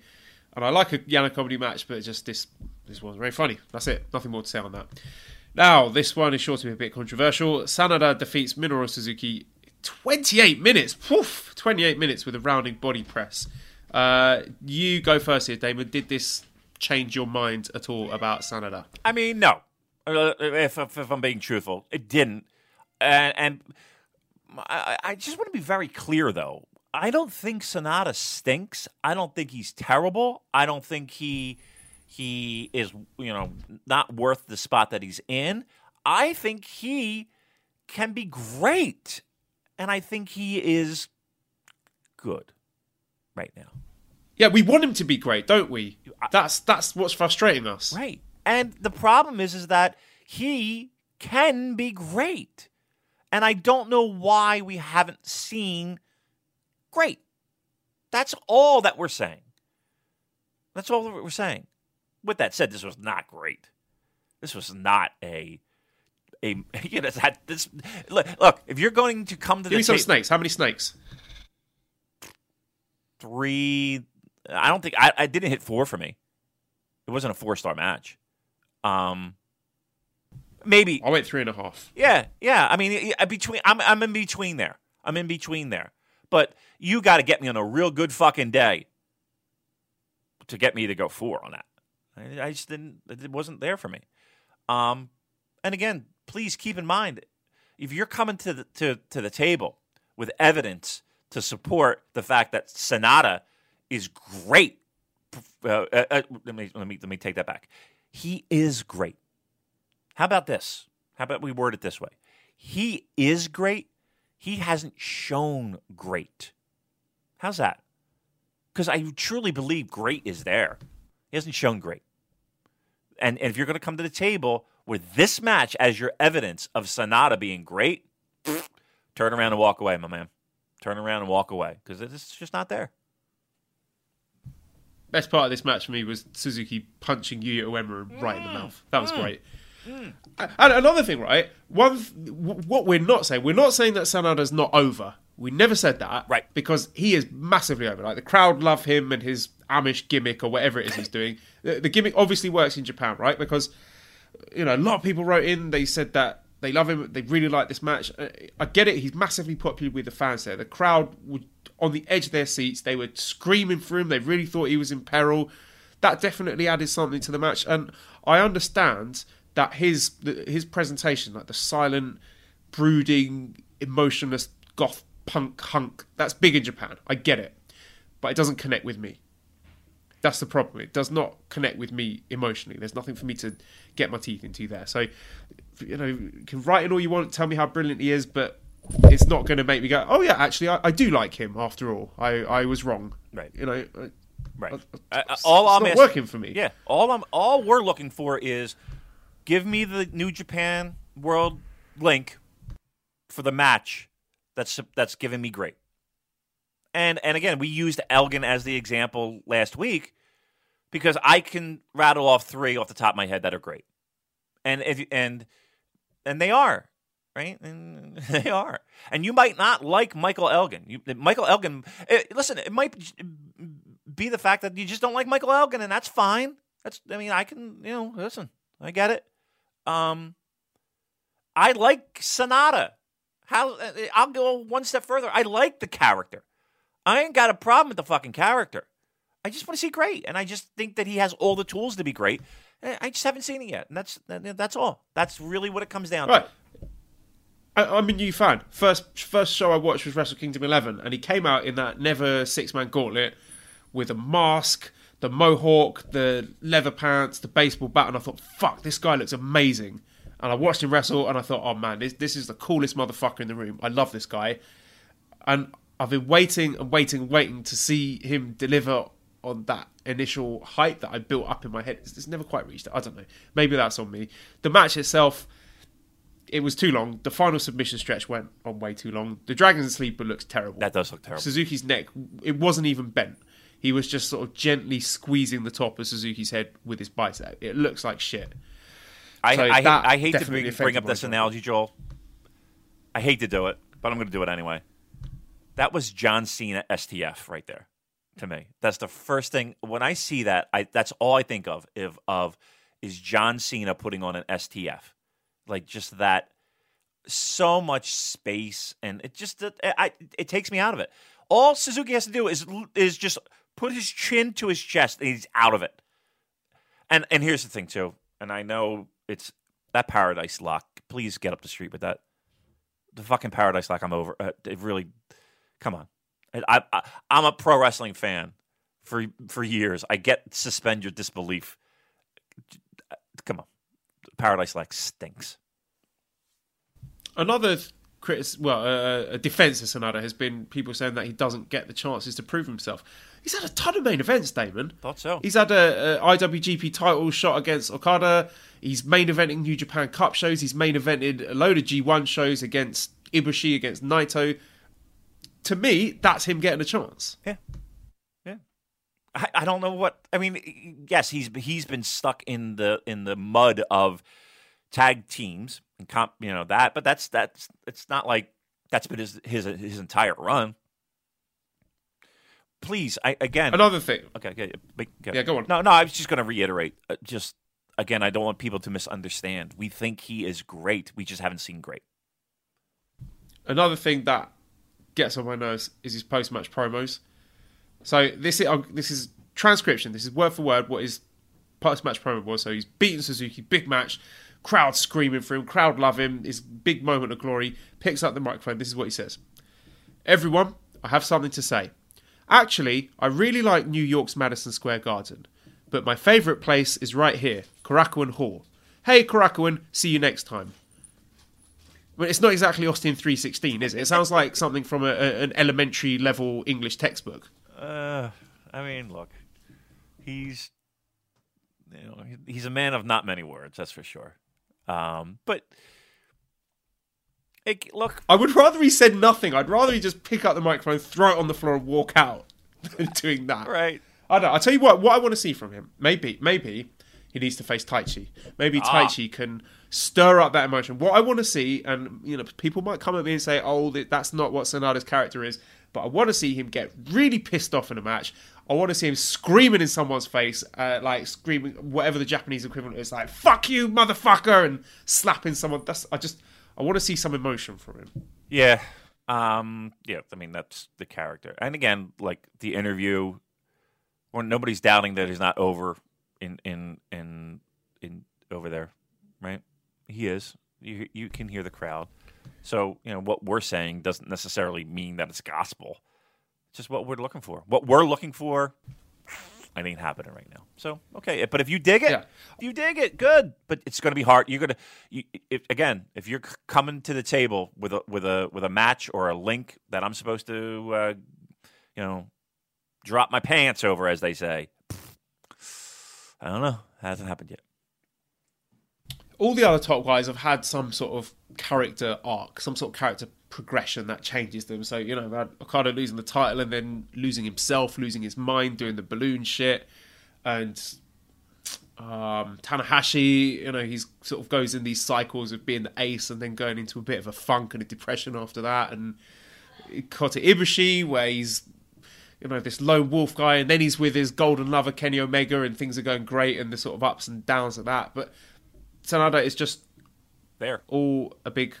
It's just just sort of chugging along, and it this Sanada 2019 Sanada is the same Sanada that Right. I first saw and got excited about in 2017. Yeah. Give. But give anyway, yeah. I, I will. How is this? I mean, at least go down, right? At least like with Goto and ha- Yoshihashi, there's a there's a there's there's a movement. Unfortunately, sometimes it's in the wrong direction, but at least there's movement. Like he is just a flat line of of of of character development and storyline development and personality development, and he's he's he is what he is. Yep, right now.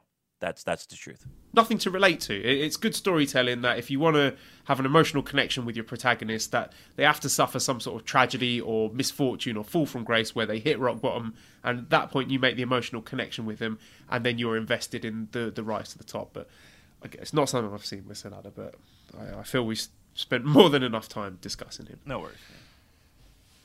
All right. Um, what else? Uh, John's got a question. Nagata and Suzuki are roughly the same age. Why is it that they basically have Nagata and Kojima working with the young lions, but Suzuki is still a main event player? Is Suzuki just that badass, or did they send Nagata out to pasture before his time? Nagata can still go. Um, but yeah, like prominence. I mean, But they're not using him. yeah. uh, Um, I think, and I could be well. I mean, Suzuki is a bigger star overall from his MMA days, right? As I like to say, his pancreas days. uh, never let me down. Um, I mean, he's he's the head of a pretty popular faction. I think uh, I can see the point, but I think I think there's more going on. I mean, you know, could Nagata be in you know the Suzuki-gun leader? You know, you know the equivalent of maybe not necessarily that. You know, you know what I'm trying to say. Um, yeah, could yeah. They just I mean, and that might be Nagata just kind of saying, okay, this is what I want to do, right? Let's take that in consideration. Maybe he's like, you know, I, I really feel like I'm a good teacher, and I want to share my knowledge with the young lions, and I want to spend most of my time focused on that aspect of my career at this point. Whereas Suzuki's like, nah, fuck it, I'll I'll lead these bunch of hoodlums, and we'll raise havoc, and I'll punch kids in the face. Like, I'm not sure. Sounds like fun. So maybe that's you know maybe that might be the the, the deciding factor there. Uh, at W Hart NG says Sanada tapped out multiple times in his match against Suzuki. It was even choked out once, but the ref did nothing. Why is NJPW rigged against me and my predictions? I got to say there were a few times in that match where Sanada was pounding against the mat that I thought, oh, is he tapping? He, did that quite a lot. Yeah, he was like flailing his arms. I did notice that too. To be to be truthful, um, yeah, I don't know. That's weird. Uh, you know, I'm sorry. There's a conspiracy against you. Apparently, there is. I would. Uh, I believe uh, Harold Meij is the person you need to speak to. All right, let's uh, preview the quarterfinals and semis and finals. So we're picking up again Wednesday in Shizuoka, where our two top matches will be Ishii versus Yoshihashi, and then Okada versus Ospreay. So Ishii versus Yoshihashi, got to be Ishii going through, right? And hopefully beating the shit out of Yoshihashi on the way. It does feel that way. Now, I, one thing I do want to bring up that's all chaos. It's chaos. That whole bracket is chaos. Not literal chaos, like I'm confused. The faction. It's chaos versus chaos, chaos versus chaos. Look at Damon talking about the factions. Yeah. You've come so far, my friend. Standing Taichi and talking about factions. Oh my God, what's this world coming to? Are we on a are we on a different universe, a, a, a different Earth two? Uh, it's but isn't that interesting though? I mean, who would have thunk that would have been a, a possibility? It's all chaos. Do you think it's leading to anything? Do you think they're maybe going to have a, a, split, chaos, and then another faction emerging from the flames? Uh, someone did actually have a question here. Uh, it was JDM asked that uh, in one of these undercard matches, uh, Ibushi was teaming with Roppongi 3K, and you know we've had Ibushi refusing to do the two sweet Bullet Club thing, but then he he threw up the Roppongi 3K hand signal straight away. So maybe we're going to see some kind of split where uh, you get the Hontai guys and the Chaos guys, some of them making their own faction. Yeah. Yes. No. I'm possibly. I truthfully, I, I kind of feel like we're seeing the dying days of chaos. In, in if you ask my opinion, I, I I wouldn't be surprised. I mean, if you're ranking factions, and I hate why would anybody want to do that, but if we're doing that, um, chaos is last, right? Bottom of the barrel at this point. Right? Does anybody give a yeah, fuck about? but they're not going to disband them because they they sell a lot of merchandise. do they? All right. Yeah. Yeah. Yeah. Yeah. Okay. you always see people with their little chaos towels and stuff. All right. I don't. Uh, I mean, I just think it's odd that that we were looking at chaos versus chaos. So uh, yeah, I'm hoping it's Ishii. I'm praying that it's Ishii because because I'm I'm hyped. I had look. It, it, it took a different route to get here. But I had Ishii Okada in, in the finals in that on that side of the bracket. Let it be fucking known, right? Uh, yeah. So did I.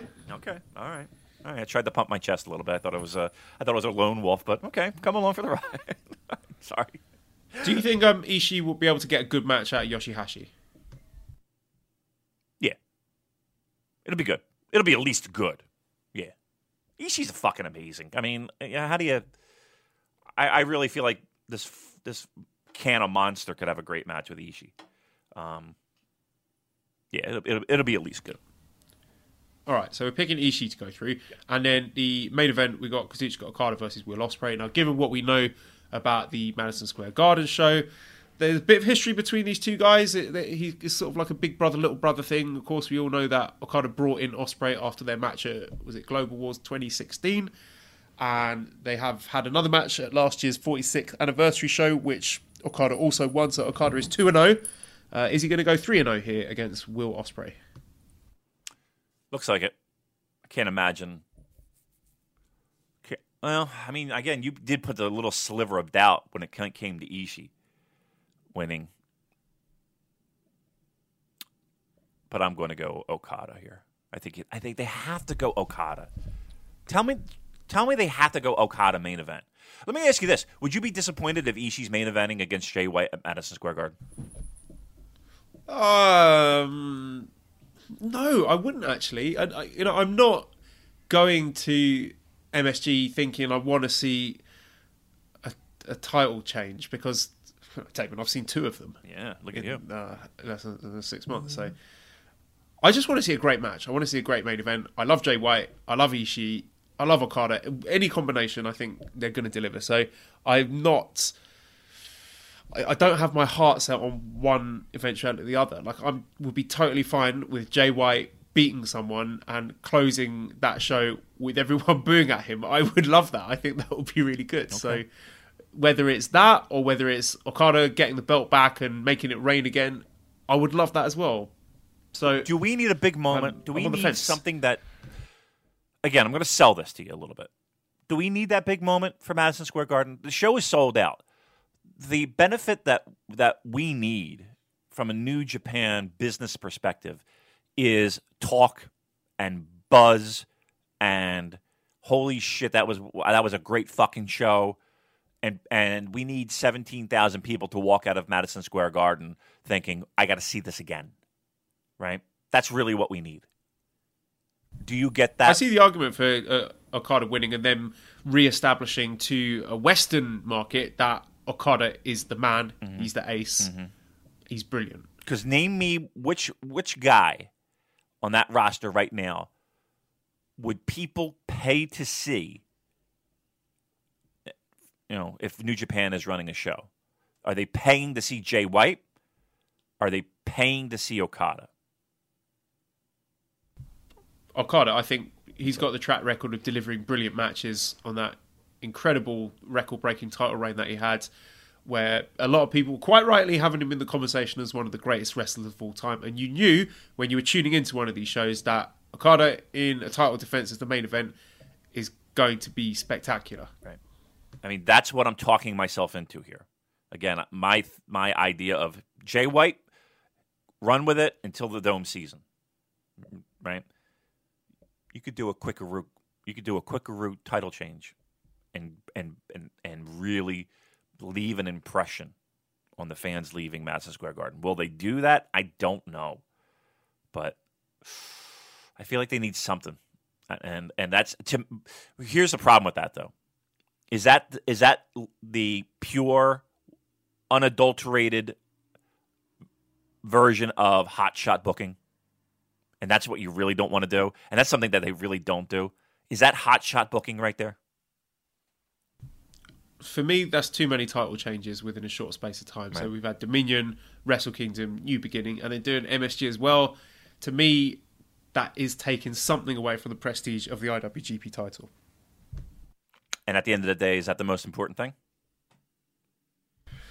I think so. I think that is what that's part of the draw, and I think that's all uh, was a factor for people uh, for Okada's title reign being a big draw that everyone's tuning in to see. Is this the moment where he's going to lose it? And also, I think that helped build up Okada as a star. That he was having this titanic run and getting all these defenses, and that made the title more special, and it made Okada more special. And if we've got the belt being passed around like a box of chocolates, then nobody wins. Mm-hmm. Redemption story, winning the title. Too soon. Okay. I think it's too soon. Everybody's going to be happy with Ishii taking a fall to Jay White to close the show. Madison Square Garden. It could, it could be Okada taking the fall. You think so? No, he- you he- think they do that? Rainmaker's back. Wrestle Kingdom. Rainmaker's back. Here he is. He's got the trunks. The, the money's falling. He's got his music back. Bang. Loses the Switchblade. MSG. Rainmaker's back. Second chance. Surely he's not going to lose again. He's going to get it back. Bang. Loses the Switchblade again. Hmm. That's quick. You talk about changing titles quick. That's quick for Okada. Back to back losses, pinfalls.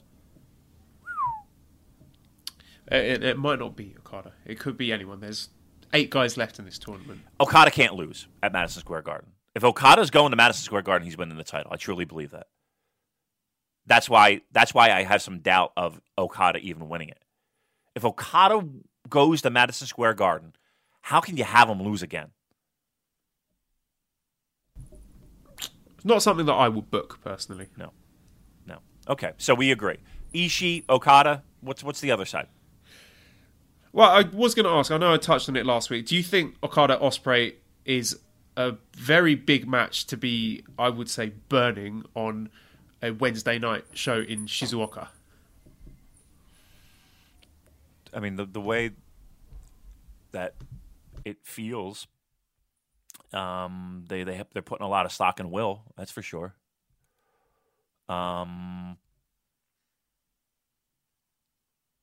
you would think something significant is going to come out of that match. Let's just put it that way. I can't imagine it just being somebody winning or losing. I, I would think, just for the reason that you described, that something else needs to happen or needs to occur or some type of storyline progression. Something has to happen. There's a, there's a reason why we're doing that match now. So again, maybe it's just me over speculating. It feels like something else is in the works. The Thursday show is Shizuoka. We have Tanahashi against Zack Sabre Jr., which is, of course, a rematch of last year's New Japan Cup final. Who have you got for this one? Hmm. Uh, How can I doubt Zack at this point? Guys have fucking lost the New Japan Cup match. Uh, I'm, I'm going Zack. I'm going Zack. Yeah, me too. I think he has more to benefit from the win than Tanahashi does. The loss doesn't hurt Tanahashi. No.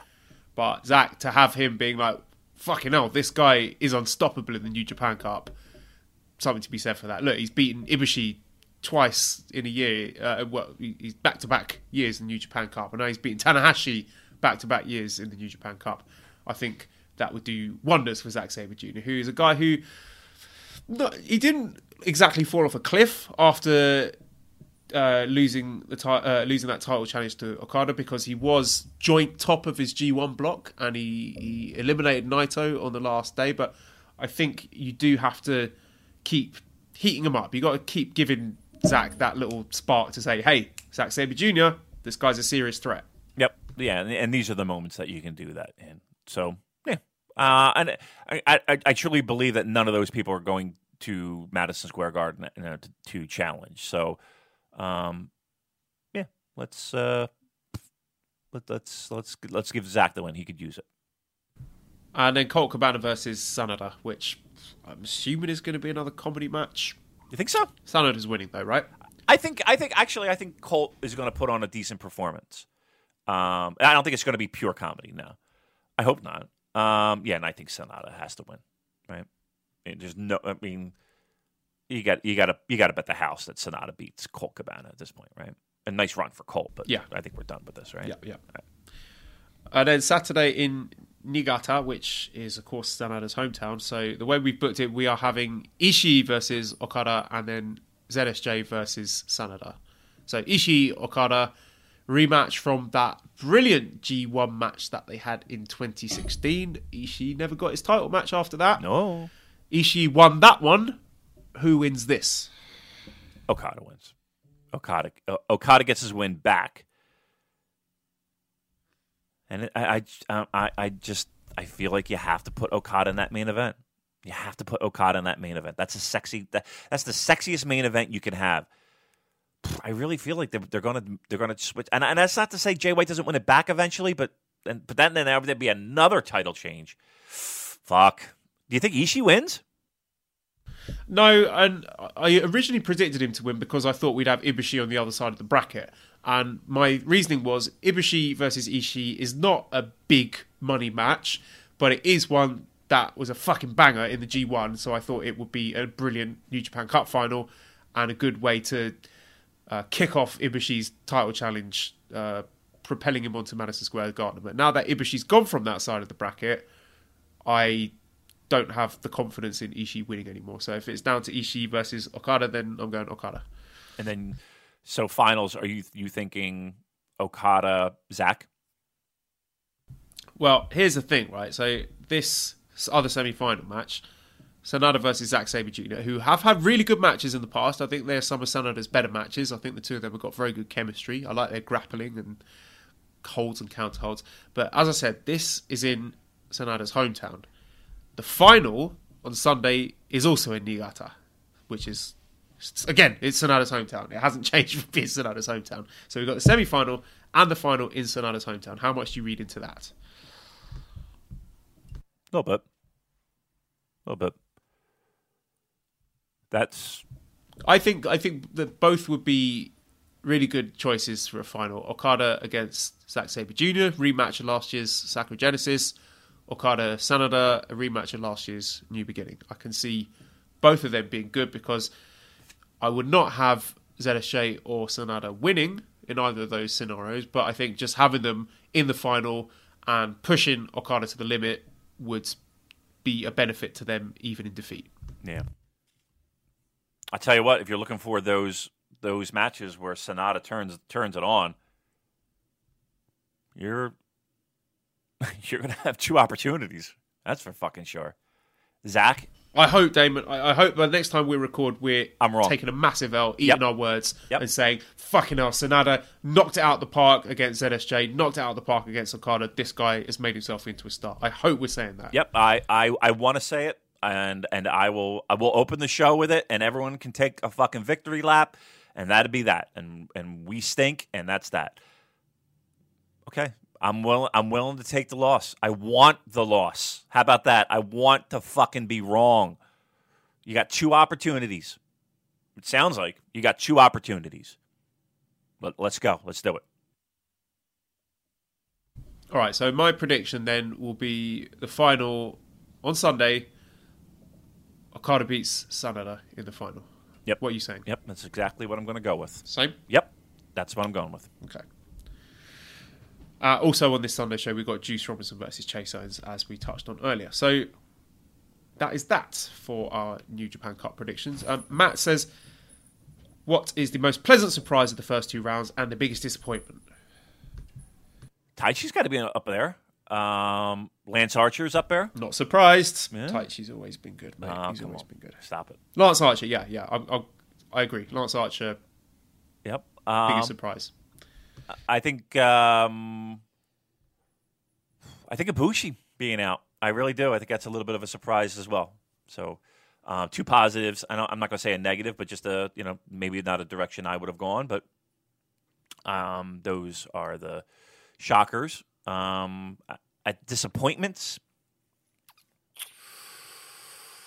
think you'd have to go for me anyway.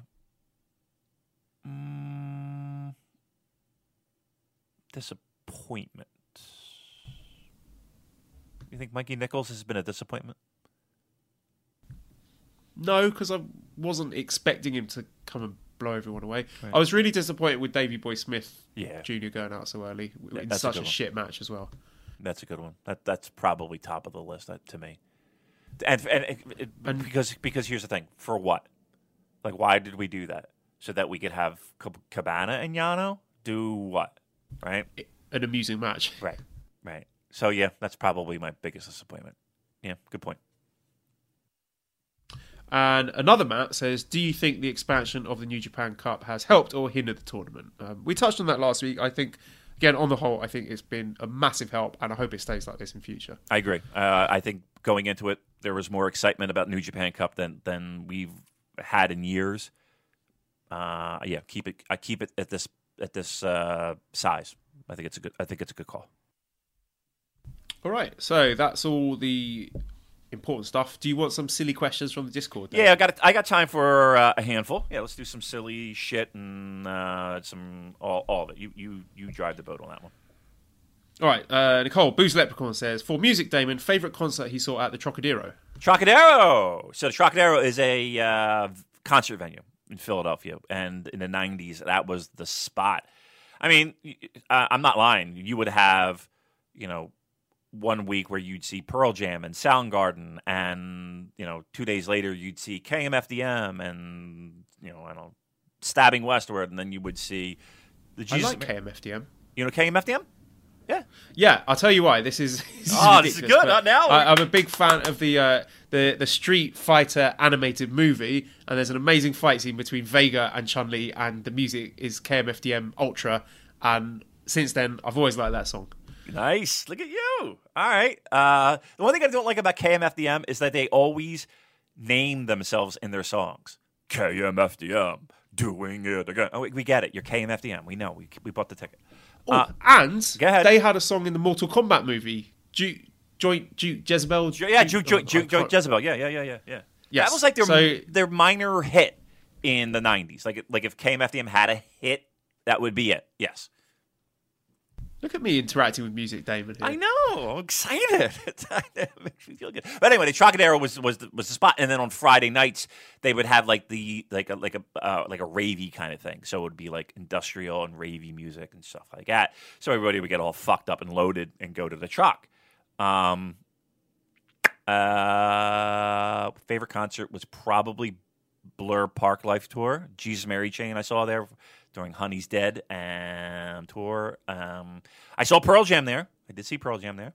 I'm not the biggest Pearl Jam guy, but that was fun. Uh, EMF Soup Dragons, uh, all those you know '90s alternative bands were they they fucking mowed right through there, and I was there a lot. So sad to see it go, but there's, there's a lot there's a lot better venues now for um, shit. But here's the thing: I was just there for my birthday when I did that eighty that leg warmers eighty. thing. I was at the truck. I was at the truck there. So uh, yeah, a little sad to see it go, but uh, hopefully that answers the question. Uh, Jeremy says, Damon, how do you feel about Riley Reid's rap video? I think Joel would call it problematic. Have you seen this? I have. I like I like Riley. She's just she's just like uh, yeah. The, the rap video is is is just oh god horrific. Um, have you seen? You haven't seen this? No, I'm scared to look it up now. Look it up. It's uh, it's it, it's it's terrible language, terrible language from the young lady. Uh, but she it's she talks about a lot about uh, talks a lot about uh, sexual exploits and uh, all that stuff. It's Ugh, dirty. I'm not not listening to that. It's very it's filthy. It's filthy. Um, but I don't know. It just kind of adds to a little bit of her dirty girlness. I don't know. There's some. I don't know. It's awful, but you, you just. I don't know. It, it, it is. I'll, I'll, check it out. I'll report yeah. back next week. Yeah, yeah. Report that back. You, uh, don't do it with. Don't do it with the missus in the room. Let me just warn you. Don't do it with them because she'll look at you like you're a maniac.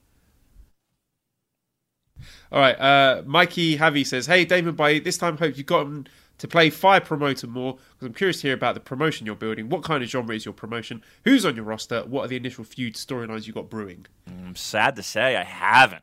Haven't really played the PlayStation 4 in in like about two weeks. Um, I got a baseball game and I'm playing like. Uh, first, I was trying to be the Montreal Expos because they were my favorite team, but they're no longer. Then I was doing like like 1979 Pittsburgh Pirates because I like the uniforms. Um, but then I, I, played a little hockey. I played a little bit of of, of uh, Fire Pro. I haven't really like I started one and then I was like, what the fuck am I doing? Um, and then I bailed out on it. So the answer to the question to sad to sad uh, uh, uh, results so far, I haven't really played as much as I wanted to, but um, I'll get in. I'll get in and I'll, I'll give a full report. This is a really good question. Uh, Xavier says, "What would it take to have Damon review WrestleMania 35 on the Smartcast?" I'll do it. I love the Smartcast. I love them. Uh, I, I when we actually get around to recording it. I, but here's the thing, I love it. I just like the, I just love listening to you guys. I just think you guys are funny. I don't know why. I do. Well, you're funny. I, I, I you're funny on it, and and uh, everyone's. I like, I like, I like the show. I, I don't, you know, whatever. I, when it's when I see it pop up, I, I, I mean, I'm, I don't, I don't sit there and listen intently. But um, it's, it's on. It's on at least in the background. I dig it. I really do. I'll do it. I, will tell you so what. I'll commit yes. to it. I'll commit to it. Consider it done. Put Brilliant. me on. I'll be on. Uh, okay. Oh, Grey says, um, "Who do you think will be a good Tiger Mask if and when Tiger Mask Four hangs it up? Uh, what about Kawato?" It's probably the one that you're looking at. Um, I but I don't want that. I don't want him to do that. Um, because here's the problem. It's kind of like Bone Soldier. They got to really reinvent it a little bit, right? They got to, you know. Here's the thing: Ishimori, even though he's Bone Soldier, does anybody really refer to him as Bone Soldier? No, they don't. Um, I think it's going to be if if, it, if if they did did that, it would be a young lion. It may not not, not even be in this current crop. Um, but yeah, I, I don't even want Kawato to do it now. No, make it somebody else. Uh, Liam says, "Do you miss Noah's penis?" Uh, I haven't heard that name in a while. Yeah, where's he at? Do we know? I don't know. I think we just we shut down the hunky. What's the hunkiest referee, hunkiest stadium, Okay. hunkiest title belt questions. Maybe you ran out of material. Is that what it was? Does that because I mean, does he still listen? Does anybody hear from him? I hope so. I hope we didn't chase him away. I, he, he joined the Discord. So Okay. there is a Noah's Penis on the Discord, but I haven't heard from him. Noah's Penis, if you're listening, get in touch with us. We, we want to hear from you. yeah, we like Noah's penis. I listen. I would hold Noah's penis. I would hold him. I'd hold him tight. yep. Yeah. I mean, he might get a smooch on the head. You know, just for you know, between pals. You know what pals do. Yeah, come on, Noah's penis. I'll hug you. I'll hold you. Uh, Aspir says, have you watched any of Sanada's Wrestle 1 or TNA run, or are you basing your opinions entirely on his New Japan run? I Also, have. he's hot regardless of his beard, even though I wish he'd shave. Yeah, I mean, I have when he when, when they were doing the the fucking phony Muta gimmick and all that nonsense. No, yeah, yeah, yeah. It's a whole body of work. Haven't seen it. He's wrestled one stuff. It's okay. Nothing's great. I'm not gonna lie. I mean, nothing's nothing's been tremendous. Sorry. I know everybody wants to fucking get on us for that, but just show me the matches. That's all. Show me the matches. All right. What else? All right, here's one we touched on earlier. Uh, the shirt guy says, Recently I've gotten into collecting Funko Pops. I was wondering if you guys have any Pops or any other cool Puro collectibles. Um, I don't have any of the Funko Pops because to me they all look the same. Like the Batman one looks exactly like the fucking whatever one. You know what I mean? Like they, just the way they're designed. I'm, I don't dig them. Um,